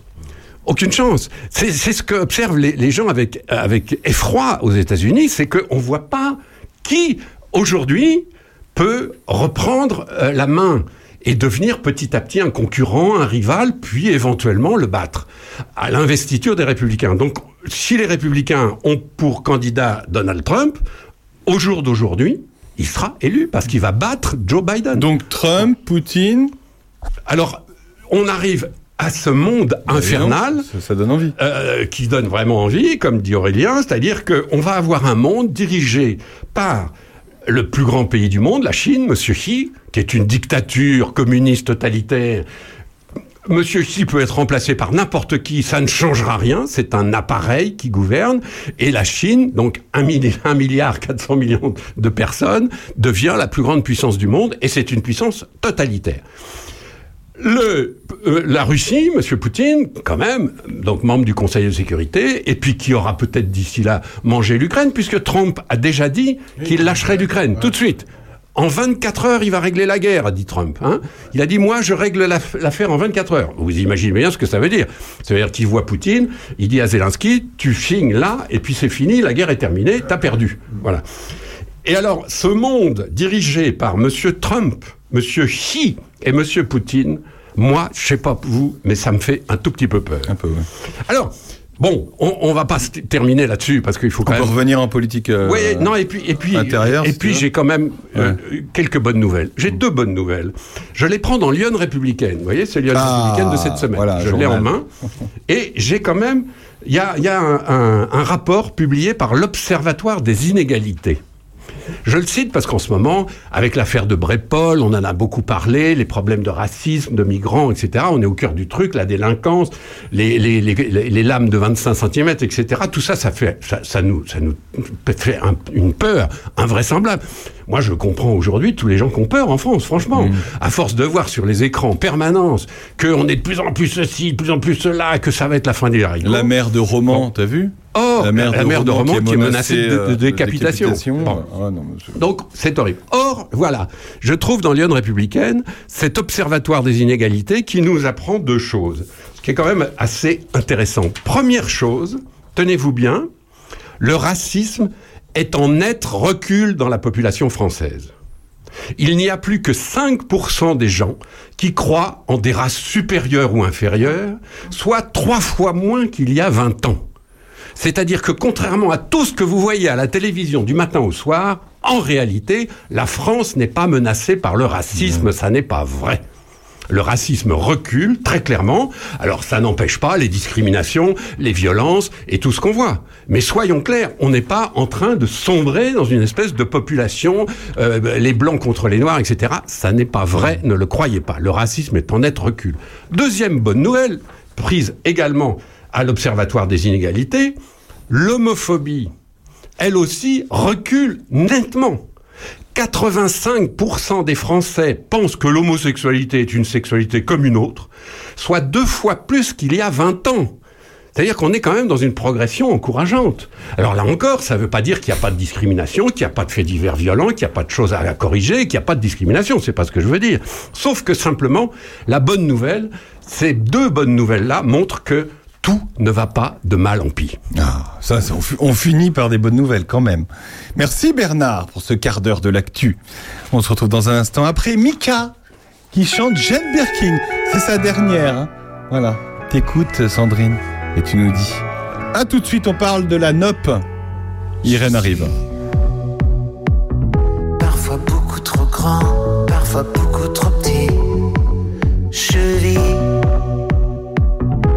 souvent m'effaçant, peu importe où je suis.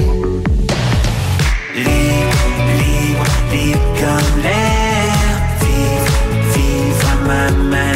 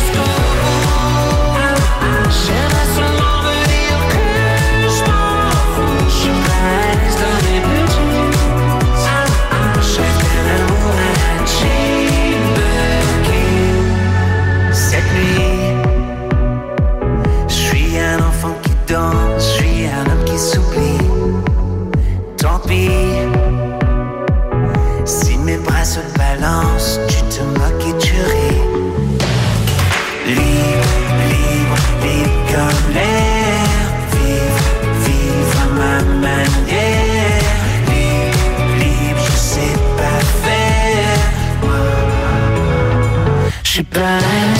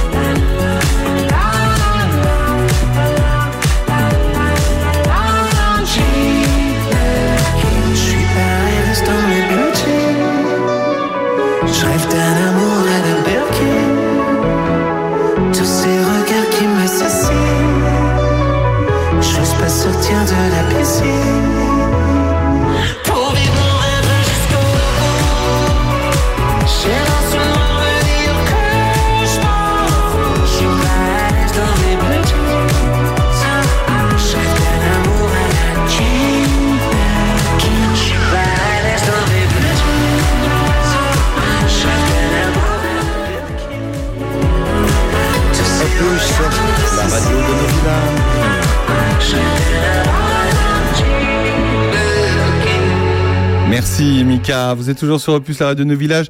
Des très très belles paroles, recherchées. Non mais c'est la dernière de Mika. Mika, bah, c'est ça, c'est la légèreté depuis toujours. Je préférais quand même ses premiers albums, mais bon, écoute, ça passe sur Opus, c'est dans notre playlist euh, News. Ok. Euh, boum, boum, boum, boum, boum. Ah boum. non, Donc ah, déjà, on est Il t'en a fait des boum boum. hein. Ah oui, oui, oui. boum, boum, oui. Et puis alors, c'est marrant parce qu'on dirait euh, une goguette à la Bernard, mais avec, euh, au lieu d'avoir des rimes en art, on a des rimes en in. Voilà, des Puis on in. fait, alors il manque aspirine, hein. moi ça Ouais. me ferait du bien parce que ça fait un peu mal à la tête. Voilà, il manque Poutine. Poutine. Voilà. euh, Mika, si tu veux euh, vraiment mettre du volume dans tes, dans tes chansons, fais appel à nous, à Sandrine franchement, Manteau. Franchement, Ouais, je sais pas ce que c'est. Je rêve d'un amour à la Birkin. Ben, Qu'est-ce que c'est? Alors, est-ce que c'est euh, euh, Il y a eu ce film et- qui était vraiment très très étonnant. Je t'aime moi non plus. L'amour à la Birkin, c'est cette euh, fille qui était prise euh, par entre deux deux hommes qui la traitaient comme un homme sexuellement. Voilà. surtout oui. Ouais. Donc, euh, est-ce que c'est ça dont il parle? C'est quoi l'amour à la Birkin? Est-ce que c'est l'amour profond qu'elle a eu pour Gainsbourg? Enfin, une fois qu'on est. Et pourquoi on se creuse la tête sur des paroles aussi débiles quoi? Ok, merci. Merci beaucoup. Au revoir, Mika. Au revoir, Mika. Merci. Encore un invité, un artiste que nous ne recevrons jamais sur Opus. Voilà, on est fâché à peu près avec la moitié de la moitié de la France artiste. Euh, on parle d'un livre, Oui, Jean-François. On va parler d'un petit bouquin qui fait 100 pages. C'est pas énorme, mais euh, alors c'est un ami qui habite Joigny, euh, Gérard Hébé, qui me l'a passé. C'est écrit par Christian Bonin, Baudin, que, va, que- Baudin, pardon, que connaît très bien euh, Bernard. C'est un bouquin sur Pierre, et Pierre, c'est Pierre Soulages. Ah. Et ce qui est merveilleux, c'est pas qu'il parle de Pierre Soulages. Ce qui est merveilleux, c'est la manière dont il en parle et les mots qu'il utilise et les textes qu'il a qui sont incroyables. Alors ce monsieur est décédé en, en 2022, le bouquin est paru en 23. Euh, il est né en 51 au Creusot, hein, c'est un, un bourguignon quand même, il faut le dire. Et euh, bon, Bernard en dira plus que moi. Euh, oui, là-dessus. Moi, moi, je m'arrête, je m'arrête.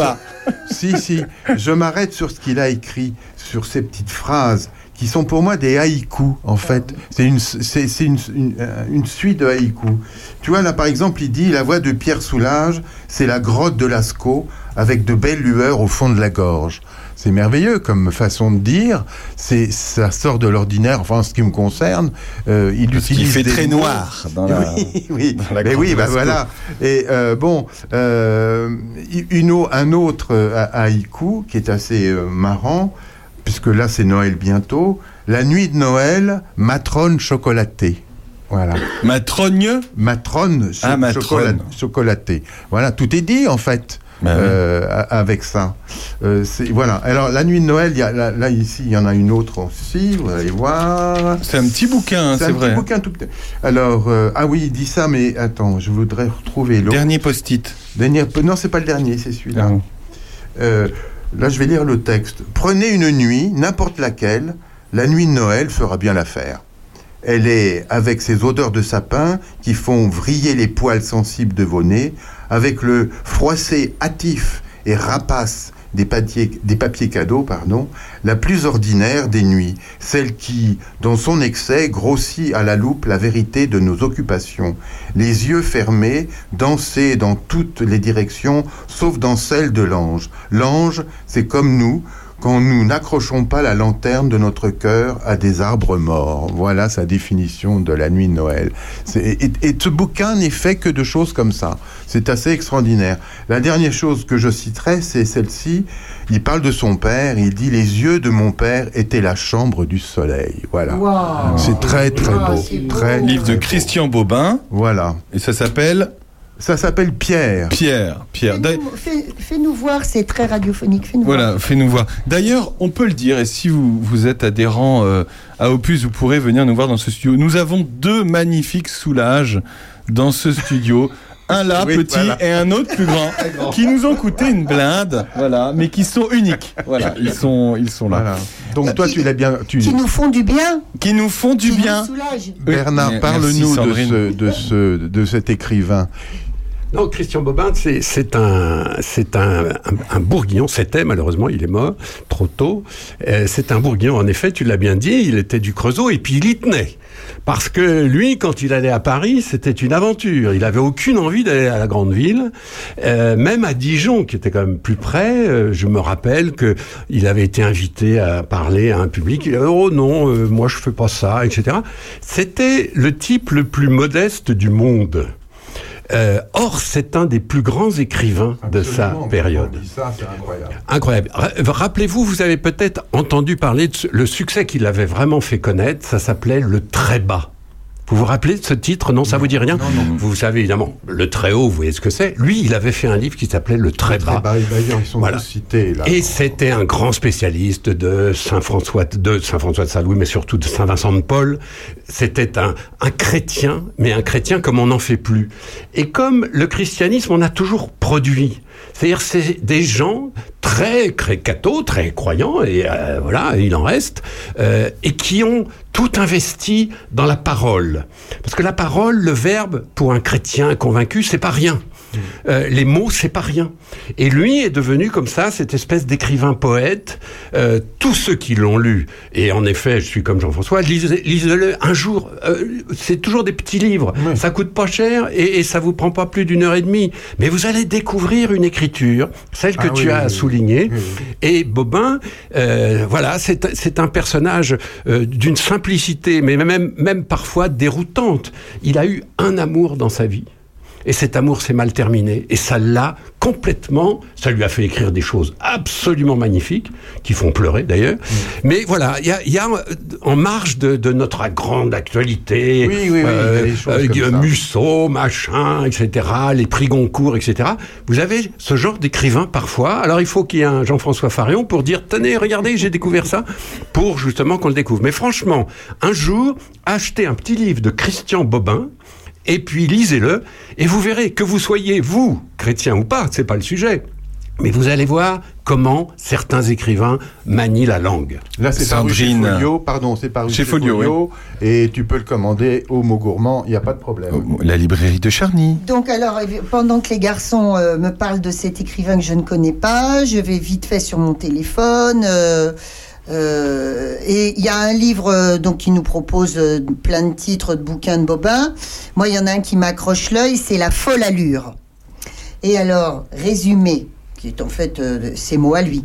Il nous faut mener double vie dans nos vies, double sang dans nos cœurs, la joie avec la peine, le rire avec les ombres, deux chevaux dans le même attelage, chacun tirant de son côté à folle allure. Ainsi allons-nous, cavaliers sur un chemin de neige, cherchant la bonne foulée, cherchant la pensée juste, et la beauté parfois nous brûle, comme une branche basse, giflant notre visage, et la beauté parfois nous mord, comme un loup merveilleux sautant à notre gorge. Ça y est, elle a envie d'acheter du bobin. C'est magnifique. On se retrouve dans un instant après une. On reste dans le noir. Alors on aurait pu passer euh, Noir c'est noir de Johnny. On aurait pu passer L'aigle noir, mais là on se pend. Eh ben, on va passer Thierry Pastor. Comme ça, moins, comme ça, on sera sûr de pas faire de mal. À tout de suite dans leur intelligente sur Opus. Sur des musiques noires. Comment va-t-il? À tout de suite.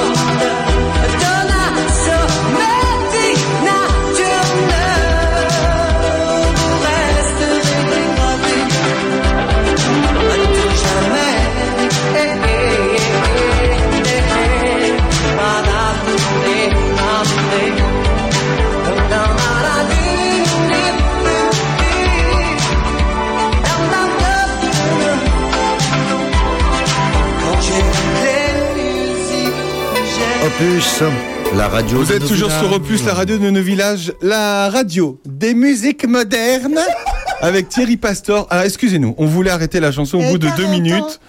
Il a 40 quel âge. Thierry elle a Pastor 40 ans, Ah, bah j'ai compris qu'il avait 40 ans. Quel âge il a ce... il, est, il est encore de ce monde?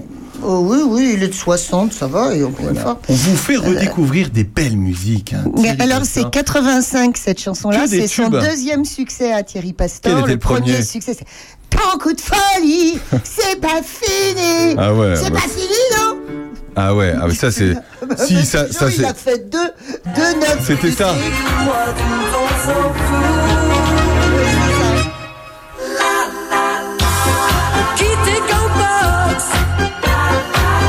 C'était Ça c'était bien, ça c'était bien. Bah oui, bah la musique noire aussi. Alors ça, c'était 81.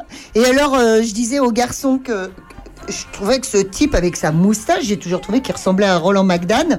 Et je découvre, oh, euh, incroyable, que son producteur a été Roland McDan. Eh ouais. Donc voilà. Alors, Vous en euh, apprenez tous les jours dans des cette trucs émission. passionnants en plus. Prenez Des trucs note quand même. hein. Voilà, Thierry Pastor, on t'embrasse, on t'adore. Si tu veux venir nous voir, contrairement à Mika, qui ne viendra jamais, tu Mika, peux venir. Nous, on aime les gens vintage. Tous les gens vintage, si vous êtes euh, vraiment, euh, vraiment. J'aimerais- Vraiment. on a- on- nous avons de très beaux euh, canevas représentant Sardou Ouais, et j'aimerais bien Qui trouver un canevas de, de Thierry Oui, on- ou on- de Dave. de Dave, de Dave, oui, ça serait bien. Irène Elrier vient de nous rejoindre. Bonjour Irène. Bonjour à tous. Merci d'être là Irène. Et on est avec Frédéric également qui est avec nous. Euh, Stéphane, pou, pou, pou, Stéphane, excuse-moi. Stéphane qui est là. Installez-vous, euh, mettez vos casques, euh, voilà. Voilà. Oh, totom, totom, totom, totom. Voilà, ils vont, ils sont là pour la NOP. Alors la NOP, euh, on va expliquer ce que c'est. Euh, Figurez-vous, euh, Irène. Alors Irène, on ne la présente plus, conseillère départementale du canton de Charnier et de Puisé. Euh, L'une des, parce qu'ils sont deux, avec Jean-Pierre Raoult. Jean-Pierre, si tu nous écoutes. Et puis euh, Stéphane, évidemment, euh, qui est, qui, on, on t'a- déjà reçu Stéphane, je crois sur. Opus, Oui. qui fait du théâtre notamment, Oui. entre autres, Qui fait du rock aussi. qui fait du rock, Oui. qui fait du rock au théâtre. Qui viendra d'ici. Et qui viendra d'ici peut-être. Ah, ça, se, né- ça se négocie. Ouais, ça se négocie au vide-grenier. D'ailleurs, C'est déjà calé. Ils ont Ah, calé ça tout à l'heure avec, euh, avec Michel. Euh, ils sont là pour la NOP. Alors, c'est une nouvelle association. Alors, on a rigolé depuis une heure et demie avec ce nom, NOP.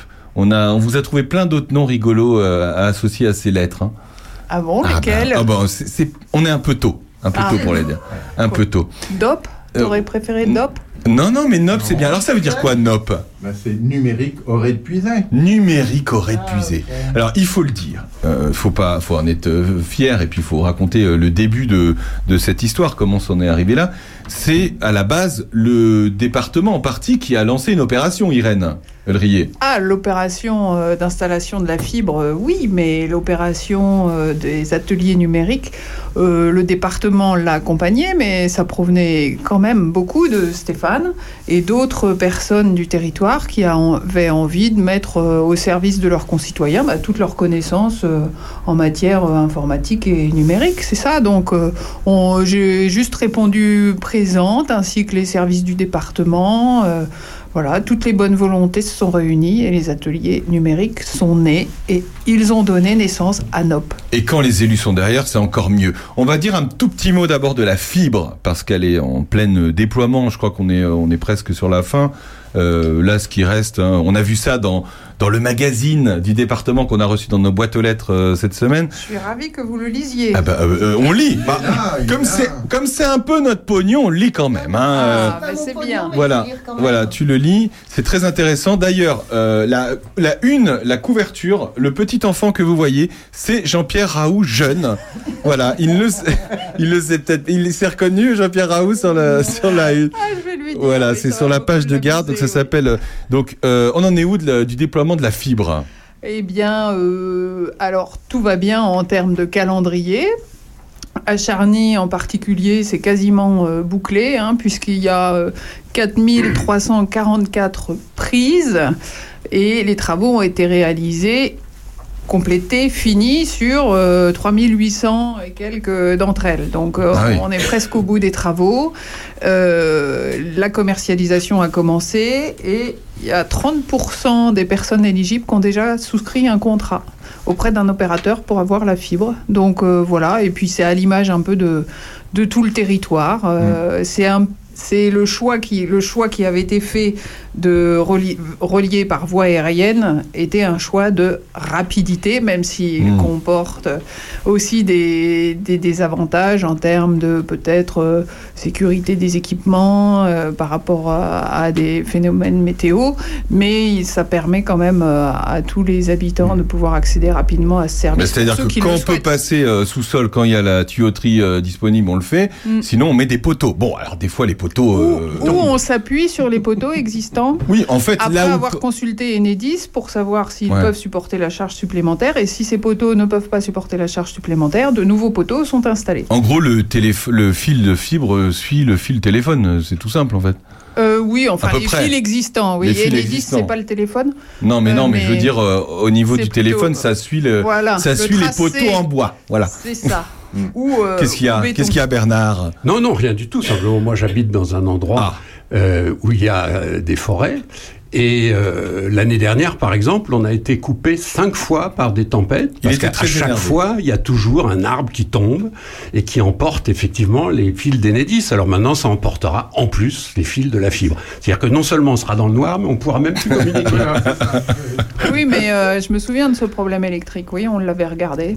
Il faut appeler vos élus. Parce que je comprends pas pourquoi, et je pose la question à, à la conseillère départementale, je comprends Question. pas pourquoi euh, certains, effectivement, ont la fibre enterrée le long de la route, sur la route de Péreux, ou côté de chez moi, c'est clair, et à 150 mètres, nous, les, les, les 100 grades, les pouilleux, on n'a on n'a pas droit à ça. Mais c'est pour ça. Alors, c'est ça. Donc on est, je fais partie moi des gens de Charny auray de Puiset qui habitent dans des hameaux où on se dit oh bah des- les tempêtes, euh, les arbres qui tombent, c'est pas très grave. Non, mais Irène Elrier vous a expliqué que c'était plus simple de passer en aérien. Donc s'il fallait faire des ouais. Et moins coûteux, ça, ça, moins je- j'en ouais. suis sûr. Mm. Mais on attend de voir. C'est-à-dire que les coupures sont quand même plus graves dans ces cas-là. Enfin, Mm. pardon, je suis tout à fait béotien. C'est pour ça que je pose la question à Irène. C'est que, euh, est-ce que c'est pas quand même un drôle de pari pour les malheureux qui habitent dans ces hameaux-là Mm. et qui, à la première tempête, auront évidemment euh, leur ordinateur euh, muet? Alors, première tempête, premier élagage. Attention, il n'y a pas que les tempêtes, hein, parce que à, au Page, nous avons été. À d'ici. à d'ici, nous, nous avons été 15 foyers sans plus rien du tout, parce que les lagueurs avaient tout coupé. Ah. Et Sans plus rien. Électricité et. euh, Non, électricité, oui, télé- mais euh, téléphone, enfin DSL. à. Donc les lagueurs confondent euh, une Bah, branche pas, avec un fil. Il confond pas, euh, son truc était trop haut et paf, Ah. euh, et voilà, et paf le fil, on va dire. Bon, euh, et là il a fallu, alors je vais dire je gueule, mais non, on gueule auprès d'Orange et compagnie parce que ils ne venaient pas réparer et on Oui, était bah- 15 sans rien. Mais alors, ce qui est bien dans cette histoire, c'est qu'en fait, les problèmes que vous anticipez sur la fibre sont les mêmes que ceux que vous avez Absolument, eus absolument. sur la ligne téléphonique classique. Voilà, Donc, voilà. euh, en effet, il n'y aura pas de résolution de ces problèmes à partir du moment où on est en aérien. C'est vrai que le passer en souterrain, euh, voilà, le génie civil qui est associé à ça coûte très très cher. Bon, en tout cas, on remercie le département parce que c'est quand même la Ah compétence oui. numérique. La compétence numérique, c'est le département et c'est eux qui, euh, grâce en partie à, à vos impôts, euh, voire euh, autres, que euh, ça a été installé. Enfin, je veux dire, c'est un service public. de c'est- service public, C'est hein, un ça service public. On vous emmène la fibre jusqu'à pratiquement Voilà. jusqu'à chez vous. Euh, Bernard. Moi, j'ai une autre question à, à poser à Irène là-dessus. Euh, je suis, comme tous les habitants de Charny, sollicité par alors tel euh, euh, SFR, tel Bouygues, tel Orange, etc., soit par téléphone, soit par quelqu'un qui passe devant chez moi, soit par euh, SMS. Euh, Est-ce que je peux, en confiance, euh, parler avec ces gens-là euh, pour discuter en effet de mon raccordement ou bien est-ce qu'il faut faire attention Est-ce qu'il y a beaucoup d'escrocs qui passent Est-ce qu'il y a beaucoup de, de choses contestables ou pas? Bah, il faut vraiment regarder euh, l'offre que proposent ces opérateurs. Il y a à peu près une centaine d'opérateurs agréés, donc qui peuvent faire du démarchage. Après, selon les moyens et la stratégie commerciale de chacun, on en voit passant dans notre territoire. hein. Au début, on en a vu un que je ne vais pas citer parce que c'est pas mon rôle. Euh, maintenant, euh, disons que les quatre gros nationaux euh, sont présents et ont des offres. Il faut vraiment comparer les offres qui vous sont faites. C'est pas de notre ressort. En revanche, on peut toujours, vous pouvez toujours venir nous voir en permanence si vous avez une hésitation sur le choix d'opérateur. Il faut pas, il faut pas hésiter. Parce que oui, ben, vous faites bien de le dire, il y a une permanence des conseillers départementaux tous les mardis matins à Charny et à Ayan, Mm. sur Toulon, euh, où vous pouvez aller rencontrer euh, vos conseillers départementaux. Oui, si vraiment vous avez une bonne raison, évidemment. Oui, oui, Jean-Pierre ou moi, ou nos remplaçants, euh, Joël Marmouzet et Michel Belard. Voilà, que vous pouvez rencontrer. Euh, merci pour cette petite parenthèse sur la fibre. Euh, on va parler maintenant de vraiment de d'informatique pure et dure. hein. Ceux qui galèrent avec leur ordinateur. Euh, Sandrine fait une petite moue. Non, galère pas trop, ça va. Euh, non, ça va. Je ne saurais pas dire pour Château-Renard où en sont les, les, les gens, euh, particulièrement les seniors. Ce que je sais, c'est qu'à Courtenay, euh, tout à fait dernièrement, j'ai fait un article sur euh, l'asso- une association euh, qui s'occupe justement d'initiation à l'informatique. Ils sont euh, 12 formateurs Ah, voilà. bénévoles pour 60 euh, personnes qui viennent toutes les semaines. Ils peuvent venir même deux jours par semaine, euh, enfin deux matinées de suite, le mercredi et le vendredi, ou un truc comme ça, on s'en fout. Mais alors, il y a euh, se- savoir se servir de son smartphone, de sa tablette ou de son PC. Eh ben voilà, nous a fait une belle introduction, hein, Stéphane. Et ça marche. hein. Stéphane. C'est c'est exactement ce qu'on essaye de faire. L'idée de départ, c'était qu'on fasse du soutien individuel. C'est-à-dire qu'il y a pas mal d'associations qui donnent des cours d'informatique. Nous, c'est pas ce qu'on voulait faire. On voulait que ça soit vraiment individualisé parce que Voilà. les seniors qui viennent ont tous des, des problèmes différents. Enfin, c'est pas ouvert qu'aux seniors, hein, mais de fait, il y a que des seniors. Ils ont tous des problèmes différents, que ça soit sur smartphone, PC ou tablette, et ils sont à des stades, euh, à des niveaux complètement hétérogènes. Donc l'efficacité, c'est de faire du soutien euh, un pour un. C'est ce qu'on arrive à faire. C'est pour ça qu'on a essayé de monter une équipe de bénévoles assez conséquente. Aujourd'hui, on est une Vous êtes dizaine- combien? On est une 11 exactement, 11 bénévoles. C'est pas mal, hein On n'est pas systématiquement 11 présents, mais on est toujours 7 ou 8 présents. Et on arrive, on fait deux sessions d'une heure et demie là, sur le mercredi matin, et on arrive vraiment à faire du 1 pour 1. Vous avez créé cette association, donc il y a un bureau? Absolument. qui, Alors, qui sont les, les membres du bureau? Alors moi je suis le président. voilà. Ah, monsieur le président. un peu à l'initiative de, ce- de cette histoire, comme l'a rappelé euh, Irène. Euh, pour re- reprendre ce que disait Irène, c'est vraiment parti d'une dynamique commune Euh, Il y avait donc cette volonté de, de, de mettre la fibre un peu partout dans le département, c'était en plein essor. Et puis, euh, bah, on s'est rencontrés euh, chez des amis communs. Moi, je venais de prendre ma retraite, et donc après avoir enseigné des années euh, à l'université, euh, à Dans des jeunes étudiants, dans cette branche-là, Ouais. en informatique, à des jeunes étudiants qui roupillaient au fond de l'amphi, je me suis dit, tiens, euh, je vais avoir un peu de temps pour aider maintenant les seniors. C'est super. Et euh, bah, je dois dire qu'il y a beaucoup plus de retours que de la part des étudiants. On devient même assez copains avec euh, les gens qui viennent. D'ailleurs, Jean-François, qui fait partie de l'équipe de bénévoles, il ne reçoit que. euh, Ah, oui, il a un petit groupe de, de- J'ai- de voilà, dames. des fans. Il a- Ouais, il voilà. a ses fans. hein. Il reçoit que sur consultation, sur rendez-vous, hein. Voilà, elles, avec JF. hein. elles ne veulent travailler qu'avec lui. Ah bah oui, oui. Voilà. Ah non, mais alors attends. Je sais pas pourquoi. Non, mais attends. Hein, Ouais, Moi, je me marre tout le temps, donc c'est pour ça. Parce que bon, on, on, on essaye de leur apprendre des choses, mais moi, j'essaye de le faire euh, euh, dans la rigolade en plus, parce que c'est souvent comme ça que ça passe mieux, quoi. C'est quoi leur souci, euh, Stéphane? Mais c'est ce que je disais tout à l'heure, ça, ça va de euh, comment euh, simplement se connecter sur l'ordinateur. C'est- Ah bon? Il faut mettre un mot de passe, j'en Ah bon? j'en ai pas.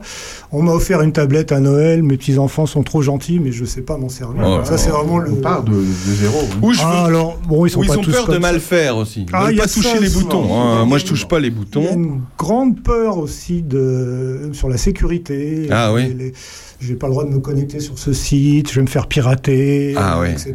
Il y, a, il y a beaucoup ça. Un peu de paranoïa quand même. Oui, il y a une grosse méfiance. Ouais. paranoïa, par Bon, contre, même s'il faut faire attention, mais c'est non, mais une je veux dire- réalité. Une réalité. Oui, non, mais. Euh, le- attends, euh, on, a tous autour de nous des exemples. On s'est fait avoir, on s'est fait, euh, comment on dit, le phishing, c'est-à-dire on s'est fait piquer notre carnet d'adresse. Oui. Et euh, qu'est-ce qui se passe? Et puis après, on a des copains qui nous appellent en disant, dis donc, c'est toi qui m'as appelé l'autre jour là pour me proposer, euh, je sais pas quoi. Non, mais c'est vrai que ça peut arriver, mais, mais je veux dire, si on va sur Google euh, faire une recherche, on a a priori euh, pas, pas de mauvaise chance de, de, de tomber sur un, quelque chose de malveillant. Bah, si vous allez sur des sites, euh, si vous allez sur impôt.gouv.fr, normalement, il vous arrivera rien. hein. Oui, mais c'est pas, pas ce que cherchent les seniors. Ah bah si, justement. Il y en a sûrement qui cherchent. Pardon, les seniors. Bien sûr, Google, c'est bien. Oui, on, voilà, tiens, qui c'est Christian Bobin, Wikipédia, poum poum poum, écrivain.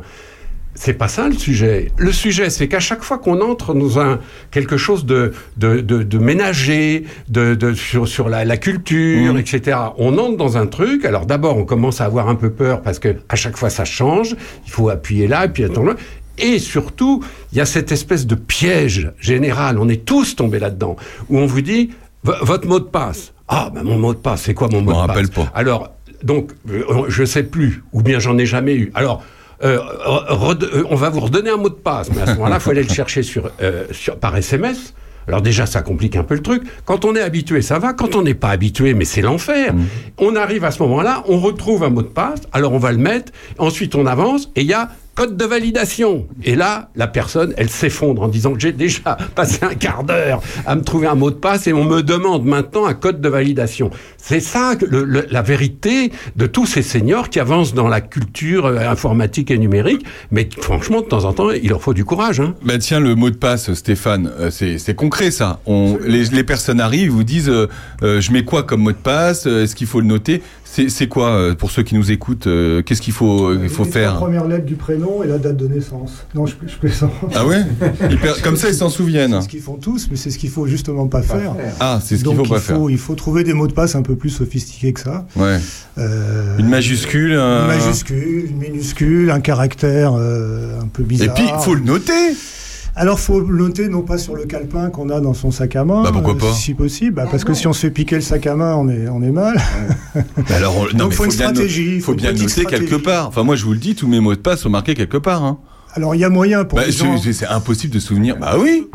Vous le notez dans votre Il y a des téléphone. applications sur le, le smartphone notamment sécurisées. Ah oui. Alors, il faut le mot de passe pour ouvrir l'application. Ah bah. Sauf si vous avez un téléphone qui vous visualise et puis qui ouvre tout seul. Mais, c'est- c'est vrai, non, non, ce, mais qui, ce a été dit à euh, l'instant, c'est l'un des, l'un des gros problèmes de ces gens-là, c'est qu'on leur demande de s'authentifier. D'abord, ils ne savent pas ce que c'est s'authentifier.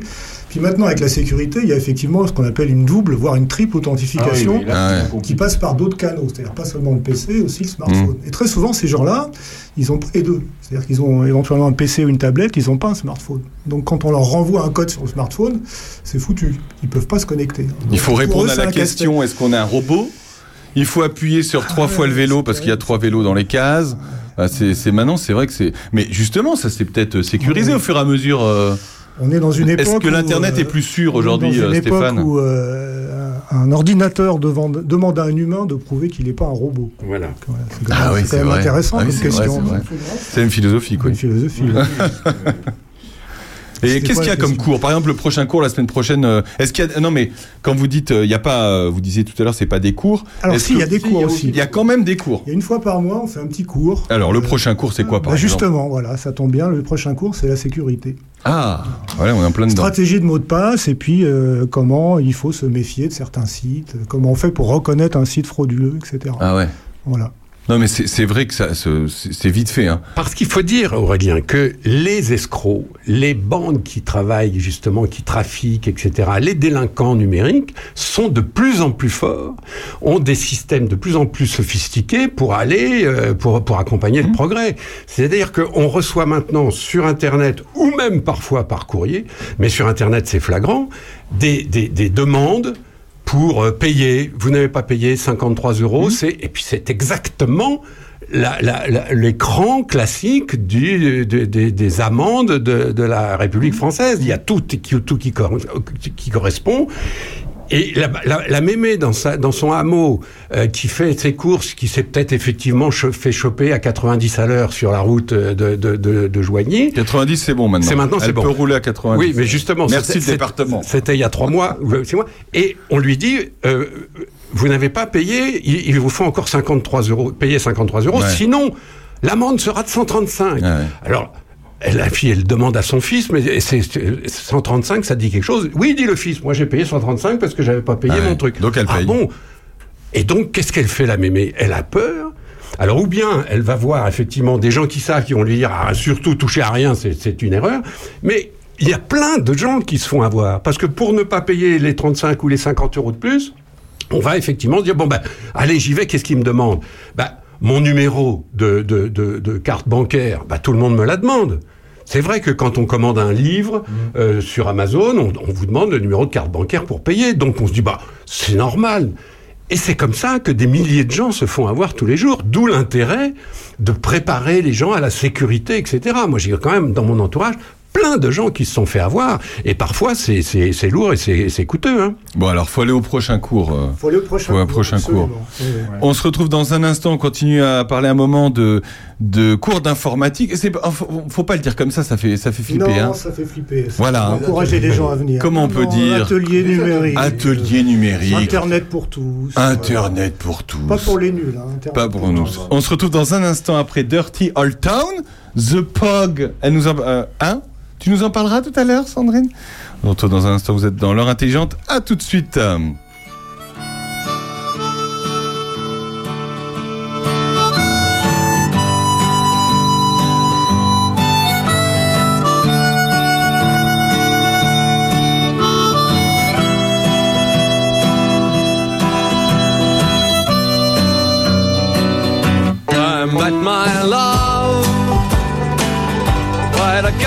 Gasworks wall. Dreamed a dream by the old canal. I kissed my girl by the factory wall. Dirty old town,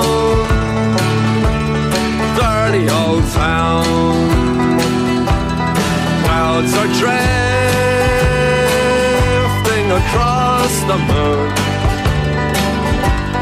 Cats are prowling on their beat. Springs a girl from the streets at night. Dirty old town, dirty old town.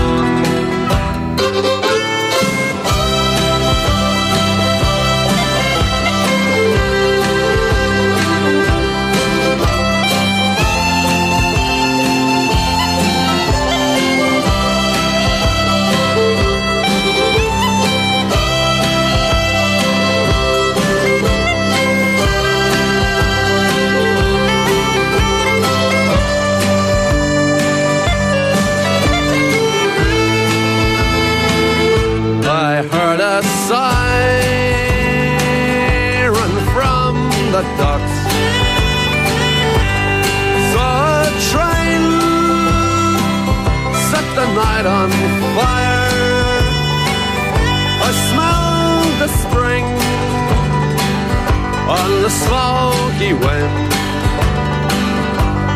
Dirty old town, dirty old town. I'm gonna make me a picture back, shining steel,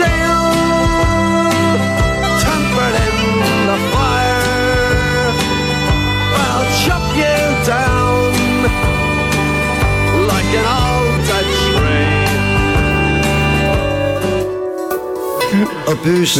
Voilà, c'est ça. Vous êtes toujours sur Opus, la radio de nos villages, avec euh, euh, The Pug, car le, ben, le chanteur, euh, comment il s'appelle, Shane Mike euh, Gowan, il nous a quitté à l'âge de 65 ans cette semaine. Donc voilà, petit hommage et euh, petit coucou amical à François Jandot qui adore ce groupe. Voilà, c'est ce chanteur euh, euh, punk celtique irlandais, évidemment. On est toujours avec Stéphane et avec Irène. Irène, vous, vous, galérez pas informatiquement parlant, tout va bien. Ça va, mais euh, j'ai des marges de progression, hein, comme tout le monde, donc j'irai peut-être voir Stéphane un jour. Ouais. Pas de problème. Ouais. Alors, euh, vous êtes combien actuellement? Il y a combien de et comment on peut se rendre à vos ateliers numériques si on a envie de s'y rendre? Alors il y a deux façons de s'y rendre en fait. Euh, soit on rejoint l'équipe, euh, la fameuse équipe de bénévoles, donc on est toujours content d'avoir des nouvelles personnes. Il suffit d'avoir quelques compétences en informatique pour pouvoir aider. Et puis évidemment, euh, pour apprendre à mieux se servir d'un ordinateur, d'une tablette ou d'un smartphone, même si on sait rien du tout, donc on vient le mercredi euh, de 9h à midi. Et ça se trouve à la Maison France Service de. Charny. Absolument.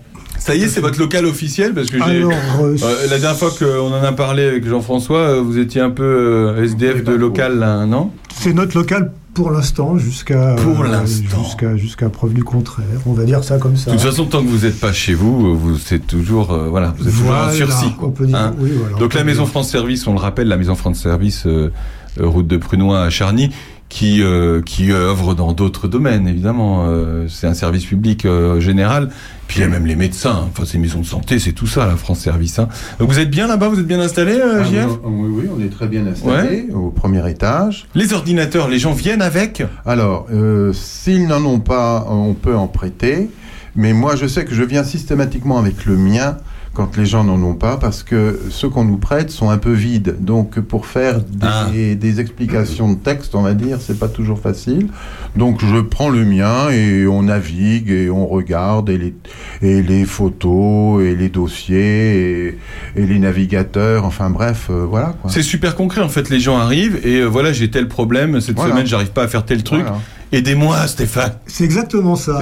C'est pour ça qu'on s'est dit au bout d'un moment que ça serait bien de faire des, des petits cours de temps en temps pour quand même le- leur apprendre un petit peu autre chose. C'est-à-dire que, par exemple, justement, sur la sécurité, c'est quand même bien de leur donner des notions, euh, pas théoriques, mais enfin un peu plus générales, Mmh. qu'uniquement des recettes de cuisine, euh, ceux qui ont tendance un peu à, à demander systématiquement. Ah bon? Donc, Il y en a qui demandent et qui, je veux faire un, je veux faire un demain, aidez-moi Stéphane. Ça, ça, en général, elles savent mieux que moi. Ah bah quand même, bah oui. Non, non. Et bon, la, la dernière fois, le, le- le petit cours qu'on a fait, c'était sur la connexion Internet. C'est-à-dire quand Ah on se connecte à Internet, d'où ça vient, quoi. Pour comment ça peut venir Mmh. par la fibre, comment ça peut venir par une antenne, par un poteau téléphonique, etc. Bah on l'a expliqué tout à l'heure. Irène nous a tout expliqué. Absolument. Voilà. Euh, donc là, ça y est, c'est parti. C'est tous les mercredis euh, non-stop. Il y a peut-être, euh, peut-être pas pour les vacances ou quoi. On va arrêter pendant les deux semaines de vacances. Voilà. C'est tous les mercredis et on a, on a de plus en plus de monde. Donc 06 12 30 02 86 et le téléphone de qui? C'est mon mien. C'est son téléphone, à Stéphane. 06 12 30 02 86. Il y a un petit flyer, c'est marqué pour apprendre à mieux se servir d'un ordinateur, d'une tablette ou d'un smartphone. Voilà. Parce que oui, le smartphone, c'est euh, aussi un. ben, c'est une utilisation quotidienne et des fois on galère. Moi j'ai euh, une cliente euh, du bistrot qui est arrivée hier et qui m'a dit euh, mon réveil est, dé- est déconnecté, Aurélien aidez-moi. voilà. Et en fait elle avait juste appuyé sur, elle était, elle avait mis chronomètre au lieu de mettre euh, euh, alarme quoi, enfin horloge. Bon voilà, c'est tout bête, mais elle osait pas, c'est ce que je disais tout à l'heure, elle osait pas Voilà, appuyer sur autre chose parce qu'elle, a- je vais encore faire des conneries. faut Et vous savez ouais. comment sur les seniors, euh, souvent, euh, oh là là, moi je comprends rien de toute façon. Pas euh, que voilà. les seniors. Non, non, pas que. Bah, beaucoup de seniors quand même, souvent disent, je comprends rien, je touche pas. euh, ma grand-mère la première. Oui, mais enfin, bon, moi j'en connais une. Ah, surtout, allez, on balance. Qui a 90 ans passés, je peux te dire que là, euh, elle touche la, sa bille. hein. Non, non, elle fait plein de choses extraordinaires. Ah non, non, mais. je- Elle fait sur Photoshop, euh, elle, euh, elle fait encore des, des PowerPoint et compagnie. Non, non. Ah oui, alors là, on est à un autre niveau. Hein. Alors là, tu parles d'un truc. euh, tu parles... Non, non, mais oui, c'est c'est vrai. Est-ce que. euh, comment vous voyez cette association euh, dans les années à venir en termes de développement? Alors justement, voilà pourquoi on s'est structuré en euh, D'abord pour être reconnu, euh, pour être visible, on va dire, à Charny. Et puis ensuite, parce qu'on s'est dit assez rapidement, euh, ça serait bien d'aller toucher les gens un, peu en périphérie de Charny, là, dans les différentes communes. Ce qu'on avait commencé à faire avec plus ou moins de succès. Donc euh, pour l'instant, c'est vraiment des locaux de, de- de Charny qui viennent. Il y a très peu de gens euh, des communes. Vous voulez dire des, des habitants qui habitent Charny Qui même, habitent des Charny cha- même, euh, villages délégués ouais, absolument, ouais. Absolument. Il y en a quelques-uns, euh, alors de de d'ici ou de Saint-Martin, mais, euh, mais relativement peu. Peut-être qu'il se passe le mot euh, entre eux. euh, Alors le bouche à oreille fonctionne pas Ouais. mal, mais euh, ils n'ont pas forcément eu l'information. Ça fait peut-être un peu loin pour certains. Donc euh, voilà, on, on va essayer dans un, dans un second temps de faire venir des gens de plus loin. Voilà le- Bah, l'objectif. C'est votre objectif. Jean-François, euh, c'est euh, toi, tu as débarqué comme ça au, Ah, bah, par moi, hasard. Alors, bah, oui, non, pas par hasard du tout. Je- je- Il avait un problème. J'avais un problème qu'on n'a pas réussi vraiment à résoudre, mais euh, j'avais un problème. Mais pourquoi alors, tu vas pas aux ateliers Alors, numériques je- le mercredi matin Alors je me suis dit, bon, bah, maintenant que je suis là, je reste ici, puis je vais voir si je peux aider les gens. Et puis ça a commencé comme ça. euh, voilà. C'est-à-dire qu'il avait un problème très pointu et quand il est arrivé, il y avait plein de gens qui avaient des problèmes beaucoup moins pointus que le sien. Donc on, on l'a pas, on l'a pas traité en priorité, le pauvre. Voilà. Et comme il était quand même déjà très compétent, il a rejoint vite l'équipe. Voilà. Donc euh, c'est comme ça. Bernard, après on va parler de Noël. Aurélien t'a donné le, le numéro de téléphone, mais est-ce qu'on peut avoir un email Ah, il n'y a pas d'email mail sur le. Je ne sais pas me servir du mail. Et... Parce que ça serait, ça serait pas mal qu'on puisse poser des questions depuis chez, chez- chez soi, pardon. C'est-à-dire, si on a tout d'un coup un problème, est-ce qu'on peut vous appeler sur votre adresse email en disant bonjour, euh, je suis là à Saint-Martin, euh, je peux pas venir vous voir mercredi, mais j'ai un pépin, voilà. euh, Alors ça veut dire qu'il faut que je fasse de l'assistance euh, 24 sur 24 Ah bah, non, mais c'est la question que je pose. Euh, Aurélien et Jean-François Alors, parlaient de l'avenir de votre ouais. association. Est-ce que, est-ce que vous Ah oui, carrément à domicile. ça quoi. Bah oui. Non, qu'il y a mais- déjà des gens qui m'appellent parce que euh, Ah, vous avez pas la, fini, la hein. fibre ne fonctionne pas chez eux. Oh, ça, Non, mais- le numéro d'Irène. oui, D'ailleurs, oui, on va- oui, voilà. D'ailleurs, on va donner le numéro d'Irène tout Voilà. de suite si vous avez un problème Voilà. de fibre. Voilà. Et puis on a, on a aussi un besoin de, de, de communication. Donc on aimerait bien passer dans ce petit, dans ce petit magazine euh, Départemental. Ah bah, ça serait bien. départemental. J'ai bien voilà. entendu. Ça, ça serait bien. Vous êtes euh, contrainte et forcée. Voilà. Mais bon, c'est vrai que ce que je fais souvent aussi, euh, que ce soit Daniel ou Arlette ou d'autres, euh, je leur donne mon, mon email, comme ça, elles font des exercices. Je lui dis, tu vas m'envoyer un email à la maison et je répondrai, etc. Donc voilà, bon, ça peut se faire. Alors ça, c'est un des autres objectifs, c'est de mettre en place des, de- des devoirs du soir. Là. Oui. Voilà. Sandrine, Oui, euh, moi je voulais parler du, du magazine euh, que j'ai feuilleté. Euh, donc je- le magazine du département hein, qui s'appelle s'appelle Yon. Yon, notre département. Euh, Il y a une chose qui me tape à l'œil. Tape à l'œil. Tu vois, même le chien, il tape. Même euh, Toutou, enfin. Ah bah oui, mais euh, euh, il y a une chose qui me tape à l'œil, disais-je. C'est que votre président Patrick Gendreau, je l'ai trouvé en tout et pour tout sur deux photos. La photo de son édito et puis euh, un petit peu plus loin, bah, une toute petite photo. euh, D'ailleurs, il est vachement bien. Bah tiens, voilà, il est avec euh, Fabienne Thibault sur la photo. C'est voilà. Alors que j'aime beaucoup mon président de conseil départemental du Loiret. Ah, c'est pour ça. Mais en fait, il y a une philosophie tout autre. Et puis alors vous, on vous voit nulle part. Bah, si elle est sur la autres. carte. Vous avez une carte. Euh, Il y a la carte. Après, il y a des vrais articles qui nous parlent de plein de trucs, mais on voit plus les élus. Ah. Alors que nous, dans le Loiret, il y a les élus sur- en photo sur chaque page, avec, euh, si possible, leur ringard euh, ruban bleu, blanc, rouge, et particulièrement, euh, alors on a un très beau président, mais je t'assure que quand tu le vois sur chaque page, tu n'en peux plus, quoi. Et je trouve que vous êtes très moderne. Donc on voit pas Ouf. assez les élus, c'est Allez, ça Non, au contraire, on- c'est super. hein. Non, on voit. Non, mais là, nous, on les voit pas assez. Mais- Toi, tu trouves ça bien Mais évidemment, Ah je oui, trouve ça très bien. C'est bien, vous voyez, Je c'est trouve bien. ça moderne. c'est Enfin, c'est normal. Il peut- Dis-moi, qu'est-ce que t'en penses, Bernard? Bernard. Moi, je suis absolument de, de l'avis de Sandrine.